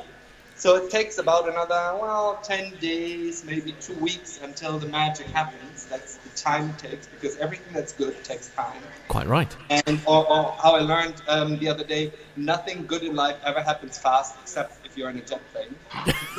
uh, but, so um, you have to come here in about two weeks' time and try the Scottish ale. Splendid, right? I, I'll um, I'll I'll, uh, I'll book my plane ticket now. Then I think that's all right. All right. If if if, if that site is good enough to get you on a plane, Matt. Wow. Yeah. Yay! All right. Okay. Yeah. Yeah. All right. Yeah. I'll give you that. Yeah. Bravo. Yeah. Yeah. Definitely. Oh, mate, it looks amazing. Oh, I love I love it. I love stainless steel and clean tiles. It's just oh, so excited. That Lovely, looks amazing. Huh? So um, uh, what uh, what other brew uh, beers do you brew there, Tillman? Um, we brew uh, different specialties. Um, okay. Right now, um, or the last one that we had on um, was an amber, and that was quite good. Amber. And what's on right mm. now is our special pills. So um, the pills that is on tap right now mm. is a specialty that we are calling the Doctor Staff Conversion Train. Oh, wow. Because hey. what it does is it will convert her from an I P A connoisseur right. to a pills lover. Do you know, I, I, I admire your dedication to actually converting Doctor her Steph, away from her pills now. I could do, you know, Doctor Doctor Steph you know, I did think message it comes me. The territory we Germans are very proud of. Well, quite right, quite right. She absolutely. is on her way. So, wonderful pilot himself, that I've seen that firsthand. Thank you very much to Tillman. Oh, brilliant. So now, now listen, Doctor Steph, you're actually there for a specific reason, aren't you? Other than obviously meeting up with these people. So you're here to do a marathon. I am. And uh, so when is that? Is that tomorrow? For the, for the no, yes, I'm definitely here for the marathon. It's on Sunday. Um, I oh. think it starts around ten a.m. local. Okay. And oh, that's tomorrow morning, right? I just stopped drinking. Okay, yeah, yeah, no, no, that's... Can't be tomorrow morning. No, no. That's uh, why this worked out so beautifully, because we actually have a day to recover, sleep in a little bit, rest our legs, and um, yeah, looking forward to a nice race on Sunday. It'll be good. Sounds great. Good luck, Steph. So, so I suppose seeing seeing as the main man, there, the, the the legend that is Mister Owen Shimizu is there as well. I suppose we ought to yes. say hello to him as well. So. There we go. Hello, Owen. How are you? Hey, guys. Are you now? I, I assume copious amounts of alcohol are being consumed. You're having a nice time, I assume.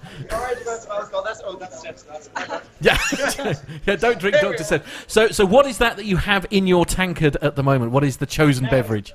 This is a wonderful uh, specialty that um that Tillman has. Oh wow! Look at that. That is fantastic. On tap today. That so, is what I like. This says uh, special welcome to the A C B Airlines World Lounge. Yes. And today's special on tap is the Doctor Steph conversion train. Now this is what oh, I like to. Nice. This Great. is what I like to hear. Now, now obviously we know that you're more of a sort of an I P A sort of person, aren't you? Under normal circumstances, Doctor Steph, you're an I P A fan usually, aren't you? Exactly. This so, is not actually an I P A. Um, and Tillman was explaining it. They probably do a better job than I can still, but basically they did what they do best here. They, they brewed a traditional German pills, uh, but they added some brewed to perfection with five essential ingredients, so special malts, aromatic hops, the finest yeast, fresh Berlin water, and love. Ah, now the most fantastic. the most important ingredient there obviously is love. That's what we like to hear. So uh, I think it's safe to say that you're, you're well, as I say, from all of us here, uh, we're going to wrap up now, unfortunately. But uh, from all of us here at P T U K, I hope you're having a really, really nice time. Well, Thanks are. for taking a brief, yes, brief time out of your celebrations to dial into the show here. It's been great to uh, see you and chat to you. And good luck, Doctor Steph, with your marathon on Sunday. The very best of Yay. luck. We'll talk to you guys again soon. Yeah. Take yeah, care. Okay. Take care, guys. Bye. Bye-bye. Bye-bye. Bye-bye. Bye-bye. Woohoo. Say bye, guys.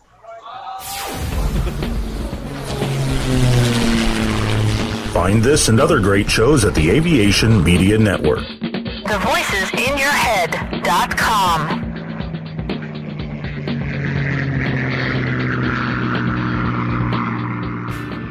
The Plane Talking U K podcast is a voluntary project that aims to keep you informed with the latest aviation-related stories from newswires across the globe. Producing our content does cost money though. If you enjoy our show, why not help us keep on the air by making a donation towards the server and website hosting fees through PayPal. Any contributions would be greatly appreciated. Are you an Amazon user? If so, why not do your shopping through the link on our website? There's no cost to yourself, and Amazon pay us a small referral fee on qualifying purchases. To find out more about the show and to meet the team, take yourself to our website. website w w w dot plane talking u k dot com or find us on Facebook at facebook dot com forward slash plane talking u k, on Twitter via at Plane Talking U K, or get in touch via email on podcast at plane talking u k dot com. Thanks, Thanks for, for listening. listening. Flybe five eight two three Trent Dane for two three R Manchester, Wizz Air six X, climb flight level two one zero, direct to Brickmans Park. United one two three, maintain two eight zero knots. London two D M E, turn right onto Bravo, link two one, join Alpha, hold at Mora. Speedbird four seven two, L O C slash D M E, approach runway two seven left. Follow the green stand five four four. That's enough air traffic control for today, Nat. Bedtime. Have you ever wondered what it would be like to fly a commercial passenger jet?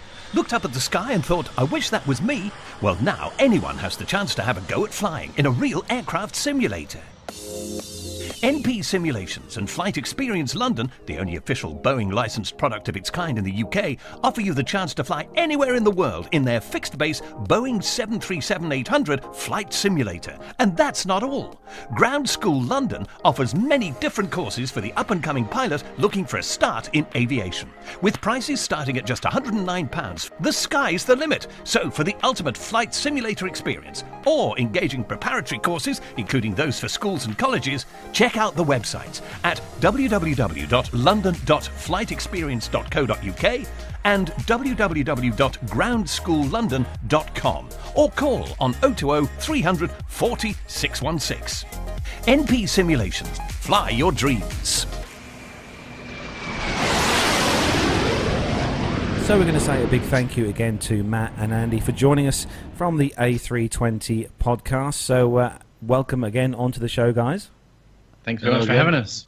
Good, good. It's been a, it's been a good it's been a good start to the show. Really, it has been. It's been great. Yes. So, um, I mean, we have got some questions. We do have some questions, but before we start with those, I've got to ask the question. I mean, what on earth possessed you to step into the madness that is this world of podcasts? I mean, is what, what what is it that that sort of grabbed your your interest in that? I mean, I mean, having listened to a couple of your episodes of your shows, I mean, I think it's fair to say it's it's delightfully technical. Do you know what I mean? And there there definitely isn't anything out there that that goes anywhere. Anywhere near the kind of detail that, that you're talking to, which is actually, I think, for me, one of the, the most fascinating things about it is it really is sort of right down to the nuts and bolts of it. I think somebody described it to me earlier, earlier as, I, as, as me. I said, yeah, yeah, yeah. I, I yeah. said, to, I did say to Matt before we started the show, it, it, your podcast is is kind of like taking uh, what we call, well, have we have in the U K, the Haynes, Haynes manual, manual yeah. uh, for an Airbus, and, yeah. and kind of having a section each week.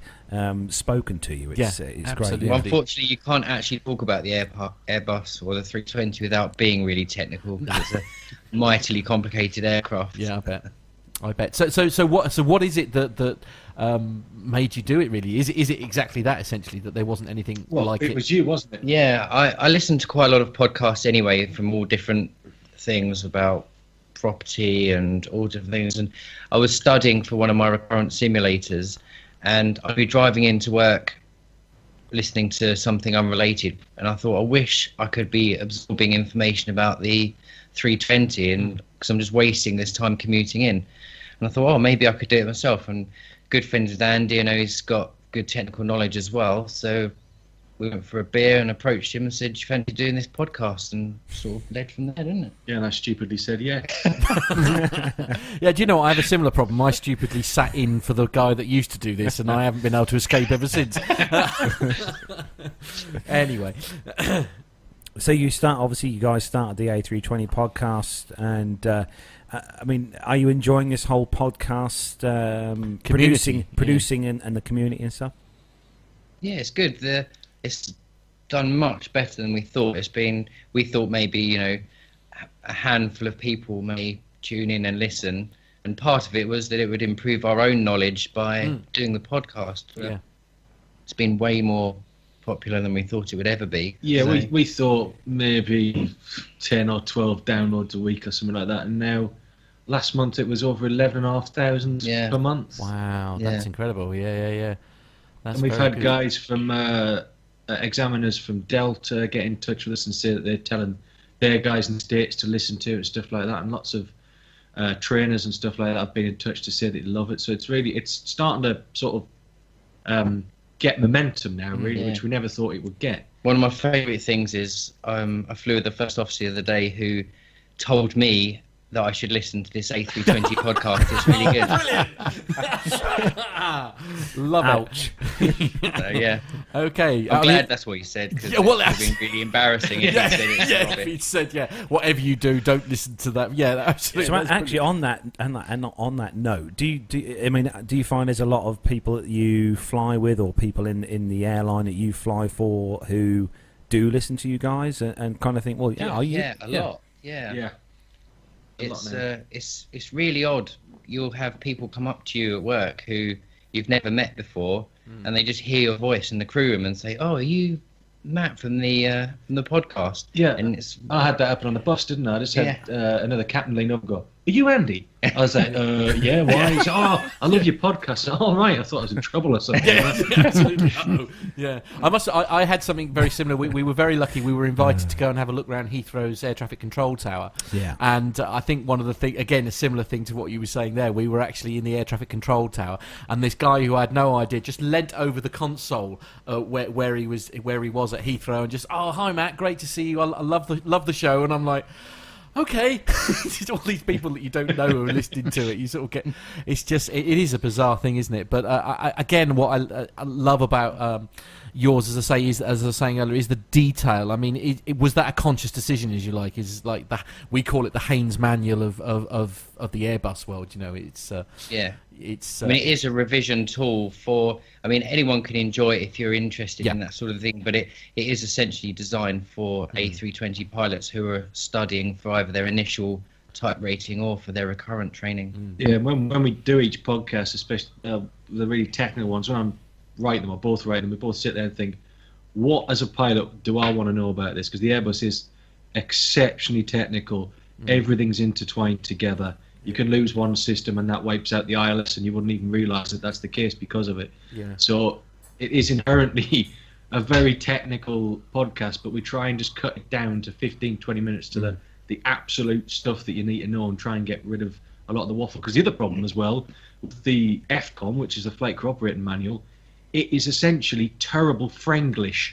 Right, right. Yeah. Okay, good. Yeah. It's like they've used... Uh, Google Translate. Yeah. Google Translate. Yeah. Google Translate. Yeah. Indeed. Yeah. And yeah. you've got to you've got to try and turn that round into something that's understandable and yeah. readable. Like the podcast we're putting out on Monday is about a ground speed mini, which is a little bit of a complicated system. There's one page on it in the book, and there's a lot more to it than that. Mm. So a lot of this is what I, I, I like about it, guys, because um, you're obviously doing your interpretation of the F COM, uh, and, and that's great. And you managed to put it into bite-sized chunks, and, and just, as you say, having fifteen or twenty minutes worth of uh, material is, is just the mm. right amount of time, I, I think, isn't it, for people to yeah, digest it? I mean, before it. we started it, we sort of, without telling anyone what we were doing, we'd sort of drop into conversation or how long's your commute to work. And it seemed that pretty much everyone was between... twenty and forty minutes is most people's drive into work. Yeah. So that's why we aimed for it to be one commute into work per episode. Very Great. Good, yeah. God, that's... So, so you've got no plans then, uh, like the Airline Pilot Guy show, or, or how we're getting now, actually, to be fair, uh, extending to sort of two and a half, three-hour-long show? I we think... struggle with twenty minutes. Yeah, and I, I think I think that would be a bit heavy for some of the uh, subjects. It would be good point. If you were using it to help yourself get to sleep. Right. Uh, I'm sure it would work for that. Yeah. No, no, no, no, no, no, no. They don't need another one. They've already got our show for that. That's fine. Uh, it's the way they... Now, I, I have to say, uh, praise indeed from here, because the legend that is Captain Al, who, who who is the le- say we call him the legend that is Captain Al, and uh, uh, from this man especially, this is praise indeed. I have to say that the A three twenty podcast is awesome. Well done, guys. Wow. Now he is an uh, he is uh, what does he fly? Is it an A three twenty? He's uh, Al flies. He's flown a three twenty, three twenty-one, and a three thirty. Yeah. Okay. Mm. Yeah. So I mean that is in, indeed uh, praise. So we're gonna uh, we're gonna uh, now go to uh, some of the questions much. in the chat room, if that's okay with you. So a great question. Yeah. From Tony. We can always rely on Tony uh, for these questions. It says, question for Matt and Andy, if you could change one thing uh, from the A three twenty design, what would it be? Go on, you go first. The auto thrust system. Okay, so expl- explain to the to, to the moron like like me what what is it that that it is, and what what problem does it cause? Why why would you like to change um, it? It'll quite often do very strange things. When you expect it to go to idle, it'll just chuck a little bit more power on. And then when you want it to add more power on, it just sits at idle. It, it's a very... I haven't got the bottom yet of why it mm. does it. I mean, there's, the, there's something that changes on the approach, doesn't it, below three thousand feet? Mm. Changes to that soft approach mode where it's a bit... Yeah. What's the word? It's a bit soft around the edges and a bit floppy. But I'd love to change it because the Boeing is is on the point. I've, I've, he's me giving Boeing praise as an Airbus pilot. But the auto the auto thrust system is fantastic on that, and I'd like that to be on the Airbus, and then it'd be perfect for me. Yeah, I think, yeah, that is quite. Sometimes it can be sluggish and overcomplicated. Yeah. Isn't it? For me, I would probably change. Uh, I was really disappointed when they brought the Neo out. Have you flown the Neo yet? Not yet. I flew the. I have flown the Neo, and. Uh, I was just so disappointed when they announced it, and it's going to have exactly the same flight deck as the old three twenty. I wanted an A three fifty flight deck in there, with all the big screens and all the uh, horizontal projection. So I was a bit disappointed. So if I could change it, I'd put the three fifty flight deck into the three twenty. Blimey. There we go. Well, ho- hopefully your airline might buy some of those. You never know. All the three. The, actually, the, uh, the have you guys had a chance to uh, sort of look over the Neo to see what uh, the difference, all the major differences are with that aircraft? Yeah, I've I've flown the Neo. So Ooh, I've flown that one, have yeah. you? Um, and we've done a couple of podcasts yeah, on the differences as well. There's two episodes on that. Oh right. And uh, if you've got any A three twenty pilots that listen in, we've got some deep technical knowledge that isn't in any of the manuals. There's some of our secret top tips of the Neo there as well. So, so come I like on, you're selling it yourself. Yeah, it's that's great. Yeah. So what, what, what's uh, the well? You know, the, obviously the the both aircraft had the, the differences the between the Neo and the the uh, oh, the original A three twenty. So what's what's the favourite then? I mean, I mean, you guys obviously flown the uh, the you know the th- the three twenty. Um, more than you have the Neo. Is there a, a favourite between the two, or is the Neo just that little bit more better? It's not really any difference to us. It's got new engines that are much more fuel efficient, um, and they sound completely different. But other than that, there's a couple of minor system changes um, that you don't really notice. Otherwise, they're identical, to be honest, which is the disappointing thing. We were hoping that they would have this new A three fifty style flight deck, but they are pretty much identical. Yeah. Uh, Richard King in the chat room is actually asking, do you simplify um, do, do you simplify the manual, or are you literally quoting verbatim? No, it's all... We'll, we'll probably we normally read the section of the manual and then explain it. Mm. Yeah, right. Yeah, I see. So, so Depend, so, It depends on the subject, doesn't it? Some of them, it's so wordy in... Um, In, our, in the F COM that you couldn't just read it out because no one would absorb the information. So sometimes we change it and make it simplified into almost bullet points. Other times we do read parts of it out, don't we? So yeah. It's a mixture, really. And a lot of the episodes as well, it's a part of the F COM, part of the Flight Crew Techniques Manual, as it's called now, mm. bit of Q R H in there as well. It mixes it all in together. So a bit about where things all start for you guys, then. We'll start off with you, uh, Matt. Uh, where did the uh, the aviation um, sort of bug start with you? Um, I decided I wanted to be a pilot when I was about seven. Um, oh, well. That seems to be a common theme. Yeah. Um, and then as soon as I was old enough, I joined the Air Cadets, which I don't know if you've spoken that, about that before, mm. um, that we have in the U K. So I joined that and uh, did some flying experience with them. Then I got a, a job working at Panshanger. I don't know if any of you know Panshanger Airport. Mm, it's gone, yes. Fortunately. Mm. But I worked there uh, from the age of thirteen, washing planes, refueling planes, and uh, doing all the odd jobs around. Got my private pilot's license. Um, then I went out to America to do my uh, hour building, did my multi-engine rating there, and then came back to the U K to do all my ground school for the uh, airline transport pilot's license. Did my uh, C P L and I R at Bristol, which has also gone... In fact, every training school I've ever used has gone bust. Yeah. So. Oh, oh dear.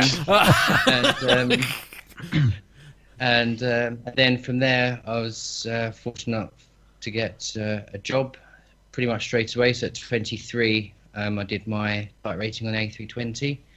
That was back in two thousand seven. And uh, been with the same airline ever since. Got my command in two thousand thirteen. And... here I am now. Wow! And uh, let's throw let's throw the question ac ac across the table there. What's uh, what's your path? Um, well, I can't remember when I decided I want to be a pilot. It's something I've always wanted to do since I was a kid. Um, but I had a previous career before I went into flying. I went off to uni, um, studied civil engineering, and I worked as a civil engineer for four years. Wow! Um, probably that's probably where my love of technical knowledge comes from. Mm. Because um, that was a very technical subject. Yeah, I worked on all sorts of things. Uh, the Olympic Park for the twenty twelve Olympics, I did a lot of work on there. Yeah. And then I went down more of the modern route. I went to uh, C T C. Yep. Oh, yeah. Um, or L three, as it's called now, I think it was. Uh, yeah. It was different how they did it back then. It was straight out of New Zealand. Uh, I did my New Zealand P P L first, and then flew for a hundred hours all around New Zealand, getting myself into all sorts of scripts and mm. corners that I shouldn't have been in. um, But it was a good grounding, really. Uh, it's always good to scare yourself in an aeroplane when and survive. Right. Um, and then, uh, just like Matt, first job I got was straight into the airline that I'm at now. I was twenty-five at the time.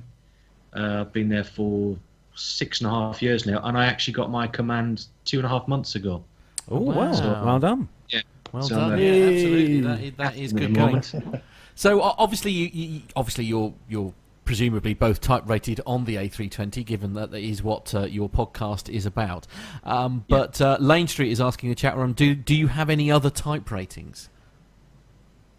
Not actual type ratings, no. We both um, privately do some simulator work on the seven three seven. You do seven five as I do well, the seven five and the seven four, three thirty as well, and the three twenty and seven three, yeah. So basically, if people want to just have a fun ride out in a full motion simulator, or if people have got an uh, interview coming up or an assessment, then we do things like that with people in interview prep.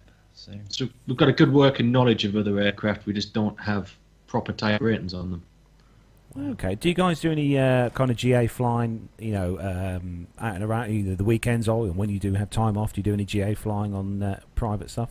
I think our wives would kill us if we yeah. spent any more time yeah. in aviation. Yeah, no, we do. Yeah, yeah. yeah, days off spent doing podcast or working in the sim, and then it's back to work. So yeah, so we've got to try and curb it a bit because yeah. Um, was the last time I saw my wife. I'm going to see my wife tonight, and I haven't seen her since last Wednesday. Oh my goodness! Right, okay, yes. Yeah. I, I, I think that's a common theme, though, is that you have to have very understanding wives if you do podcasts and yeah. also aviation flying. I think uh, uh, uh, Mister Bell is asking a great question in the chat. Yeah, he said, uh, uh, "Do you guys have company-specific systems manuals, or are your systems manuals direct from Airbus?" Good question. Bit of both, actually. Yeah. So I mean, presu presumably podcast, podcast-wise, presumably you're you're actually operating from what, like airline operator manuals, as opposed to. Um, we we, we go whitetail for the uh, podcast. Okay. And what so does that mean? Sorry. So whitetail is just essentially just a bog standard aircraft, because we try to cover there's there's a lot of variations in systems that can be fitted, especially uh, cargo fire suppression. Yeah. Uh, the A three twenty-one as well, we try and cover the slight differences there as well. Uh, the eighteen, again, is slightly different from the nineteen and uh, twenty. So we try and cover all of them and try and steer away from our specific stuff, because we do have, uh, at our airline, there's a few procedures we do that are, are quite different from Airbus's own procedures. So we just try and keep it level. But as a as pilots for our airline, and but you do have manuals for both. So there's the the main flight crew operating manual, the Airbus issue, and then each airline issues its own manuals on how they interpret some of those yeah. procedures.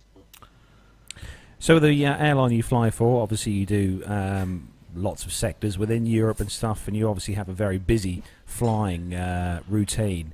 Are there any particular airports in Europe that you kind of see on, on you know on your to-do list for the day and think, oh no, really?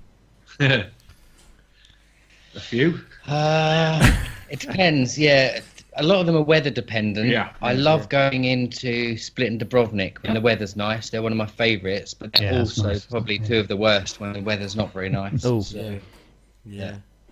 I'd agree. Uh, Lisbon as well. That can be a little bit tricky when uh, the wind's blowing from the northwest as well. That can get yeah. a bit spicy and interesting. Yeah. Eagle-eyed viewers will notice that uh, we were being dialed up by a certain Captain Al. So uh, brace yourselves. The what happens here, gents, if you've never had, if you've been lucky enough never to watch the drivel that we put out, um, is whenever Captain Al appears, basically the tone of the show will now rapidly deteriorate. So um, just brace yourself uh, for a so moment. You haven't heard our podcast outtakes. Yeah, I know. They keep asking us to do some. I keep refusing. It'd be too long. I am being exceptionally well behaved today. I'm very grateful, thank you. I'm I'm I'm a man of nervous disposition, shall we say? And well, you are uh, now. He's yeah, dialing Al. I am dialing Al. Let's see what happens. I don't know if he's going to before we he press on. Answer. He, he may not answer. answer. I did want to put out a, a Christmas blooper selection, but I did say that all of mine would just be a constant beep. Right. Okay. Yeah. Just one solid. Yeah. Yes. Yeah. We had a Christmas episode that was very similar. Very to that, similar. So, yeah. Uh, yeah. Yeah. Absolutely. So just give us a moment. Uh, I think we have the blue ring of death, as I like to call it, uh, that is Captain Al. But enough about his toilet habits. Uh, it's, um, are you there, Captain yeah. Al? I am indeed. It'll have to be audio only because oh, I'm in the like, car. Therefore, okay. it'll be very dark. Yeah. Okay. Fair enough. Oh, yeah. Okay. That'll be that'll be like having um, Don Sebastian on then when we. When we were doing yeah, pretty bad. Hang on, I'm just opening the window. Can you hear me better? Stop hang it. On, on. so um. So Al, you've been you've been so eager to get on the show, being we've got Matt and Andy on. So uh, come on then, fire away. What what have you what do you want to to get off your chest? Well, absolutely. I've I've, I've just been um, driving across the M sixty-two. Uh, listening to the show, and uh, I just wanted to say to Matt and Andy that I'm a relatively new listener to the A three twenty podcast, but what a rare treat it is to have a slick, professional and factual podcast to listen to. I, I don't know what to do with that information. Thanks very much. yeah, yeah, yeah. I, Thanks very much. Yeah, well, we'll take that as a compliment. Yeah, I yeah. would. Yeah, absolutely. I think that was directed at us. To be fair. Yeah. yeah, yeah, yeah. Yes. Thanks, Al. So, uh, so, so, gents. Yeah. So, thanks very much for um, for providing the A three twenty podcast. Um, it certainly gets my vote of approval. Oh, oh, wow. Thanks very much. Oh, we're glad that uh, you enjoy it. That's what it's for. So, uh, well, I mean, it's always, you know, encouraging. You know, I've, I've flown the thing for sixteen years now, and, um, you know, it's nice to listen to something and learn something new, so that's great. Fantastic.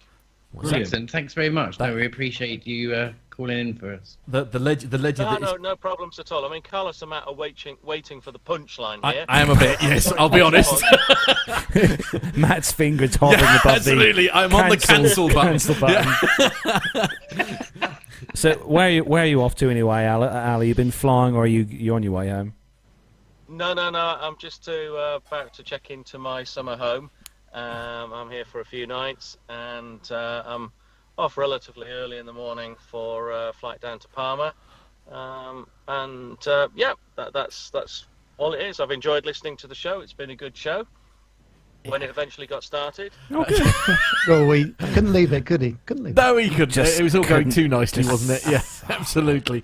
Uh, you can always. I thought I might be able to make the hour and a half journey to the hotel without the show actually starting. Right. So, uh, okay. Thanks for that. Yes, I appreciate your uh, kind support oh, as always. It's always nice to hear yes. you, Al. Thanks, Al. It really is. Uh, it's okay. So, um, Uh, yes, yes, it's Matt, Matt and Co. Shall cast. I bugger off now, then? Uh, yes, yes, if you wouldn't mind, that would be great. Uh, night, night. Keep up the good work. Cheers, Al. Thanks, Al. Cheers. Take care. Oh, bye-bye. Dear. Well, that was slightly less frightening than usual. Uh, it was. Actually, it he's, was on, he's on good behaviour yeah, tonight, yeah. actually. Uh, yes, yeah, so here's a question. Yes, yeah, so I think we've done that. Um, it's um, yeah, the, a lot of people are very grateful, actually, in the chat room that um, uh, he, he was uh, in his car and nowhere else. Um, it's it's uh, it's all good. Well, look, guys, uh, seriously, thank you so very much for joining us on the, the show today. It's been a real honour to have you on. Um, if you aren't uh, familiar with the show, then why on earth aren't you? It's a fantastic show. And uh, tell them how they get hold of your podcast. How do they get to listen to it? That's your part, Matt. Oh, thanks. Uh, well, you can head over if you've got uh, iTunes, then just search A three twenty and uh, it should come up at the top there. Or you can go to our website, A three twenty podcast dot com, where we've got all our episodes. And we've got the Facebook page. Yeah, and Twitter. It's all uh, A three twenty podcast. If you search for that on Facebook or Twitter, we're on uh, all the media, social media. Yeah, and we're trying to add more because there's some things in some of the podcasts, uh, like the one putting out on Monday on Ground Speed Mini. There'll be a couple of little bits that go up on the uh, Facebook page, a few diagrams just to make life a bit easier to understand uh, what's going on with that particular system. Yeah, and if you need to contact us, you can always send us an email, info at A three twenty podcast. And, uh, dot we, com. Dot com. Dot yes. com, yeah. yeah. and, uh, yeah, and you can... Uh, speak to us on there. We're always happy to... I think uh, the only social media forum that you're not on is porn pics dot com. Oh, stop oh, it! Is he still there? Yeah, he's still there. He's hanging around. Honestly. yeah. So, Matt, so Matt, Andy, what uh, before, before we um, before we sort of start to close the show up, what uh, what are the future plans for you guys? What have you got? Um, you know, what where do you want to go from some from where you are now? Well, we're sort of moving. We've had a few ideas about certain things. Uh, we're certainly thinking about moving into a few, not sort of video podcasts of just a few procedures and stuff like that, because we've got access to the Sims. We're thinking about producing some things that people can actually see mm. instead of just listening to us. Um, and then we're also going to be moving into sort of uh, actual documents, sort of the, um, what's that, the Idiot's Guide to and stuff like yeah. that, just to try and break it all down even further.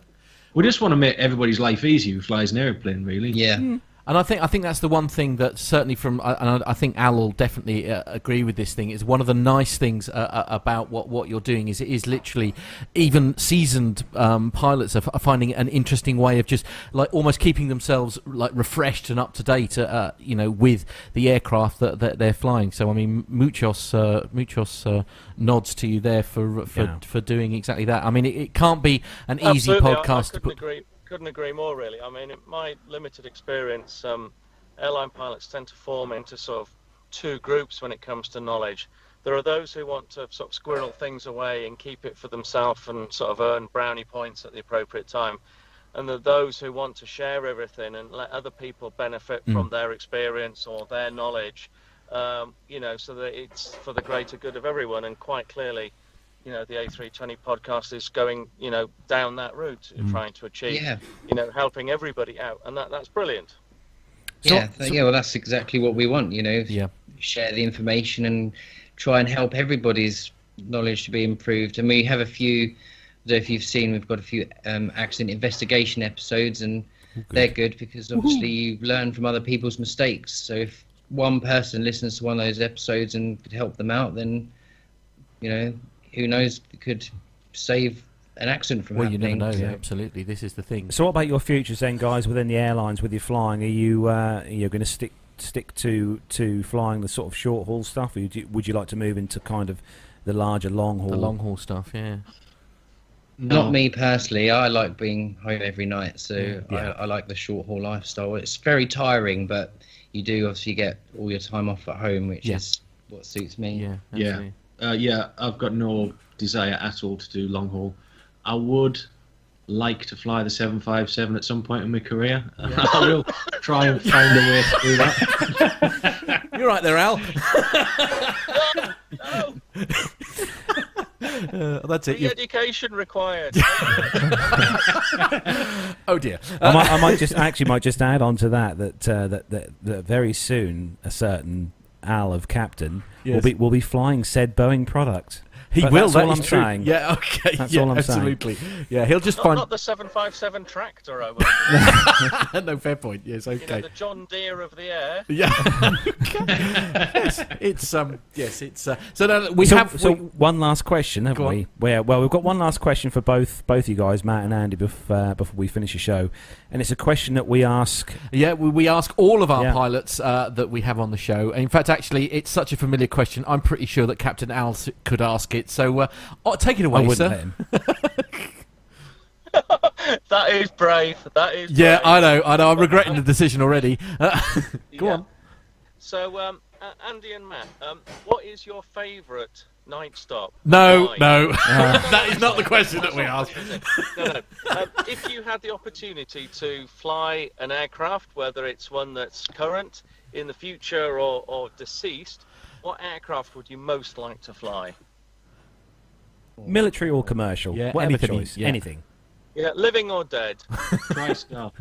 TriStar? Oh no! Don't oh, tell it. Oh no! He is my new really? best friend. Oh, what have you done? oh, he, I, I'll tell you what. Uh, yeah, you're welcome here anytime. yeah, yeah, absolutely. Anytime. Yeah, he's he's going to start hoovering the red carpet even now. Yeah. Thank you, Matt. Yeah. So uh, there we go. So why would you want to buy the Death Star?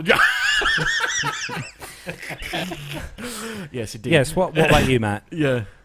Um, yeah, I'd love to have a go on the seven five. I think that, from everyone I know that's flown it, they always say that's really nice to fly, so I'd probably like to have a go on that.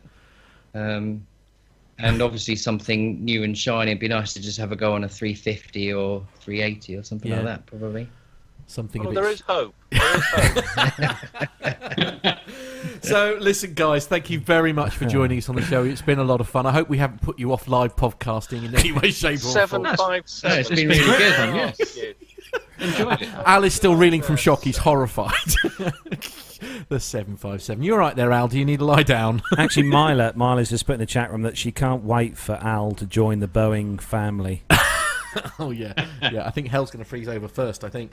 Uh, and obviously Thomas Mandrake in the chat room. He's he's obviously also a, a fabulous chap because he's also put TriStar rules. Oh, what's wrong with you all? Honestly, direct oh, wait, let, control. That's all you need to know about the TriStar. Well, yeah, that's true. Yeah. Let, let's look at the seven five and seven six. Anyway, can we, dial, can we press the um, press the? How on earth can you spend that amount of time and that amount of money designing an aeroplane only to end up having it so mal-manufactured that there's a step to the flight deck, whether it's up or down? I mean, they couldn't get it right, could they? I mean, they had, they had the step on the seven five, and they thought, all right, well, we'll try and make it a level four on the seven six. No, we've gone the other way. We've well, uh, so there you are, gentlemen. This is your, that is your first introduction there to... It's like having a blind painter and decorator come round. Oh, it's, it's having one of his rants now. Yeah, yeah, okay. Right, yeah. Yeah, I think that, anyway, before, before we get arrested or something like that, it is time to bring... problem, just have a ram. Excellent. Um, anyway, so um, uh, Nev, uh, please rescue us, please. It's time to bring this Nev, show to Nev, a close. bring the show to a close. Oh, any, aer any aeroplane oh. that needs an elevator to go from the main cabin to the flight deck. Right, okay. Anyway, uh, anyway, social media feeds for our own show. It is w w w dot plane talking u k dot com. It's facebook dot com forward slash plane talking U K, and our Twitter handle is at plane talking U K. We love to receive your audio and worded word related feedback, and if you'd like to email the show, you do so on podcast at plane talking u k dot com. And this week, just for a change, we'll let Nev finish the show. Yeah. Yes. Well, thanks very much indeed, uh, guys, and especially uh, Matt and Andy. Uh, been really, really fantastic and a great insight to your jobs, uh, especially now you've both got your commands as well. That, that, that's great. And I think uh, the A three twenty podcast is absolutely superb. So uh, thank you very much indeed for doing all you do. And thanks for coming on the show today. You're very welcome. We loved it. We really enjoyed it. Yeah, it's yeah. been great. So that's the, that's your lot, guys. Thanks very much. We'll see you all again. I think we're recording next Friday, next Friday as per yeah. usual, seven p m if you want to catch the live show. And you catch the live show on podcast at Plane Talking U K. No, you don't. That's the email address. It's, it's youtube dot com forward slash Plane Talking U K forward slash live. So that's it from all of us this week. Take care, everyone. Everybody say goodbye. Bye. Goodbye. See ya. Bye. Bye.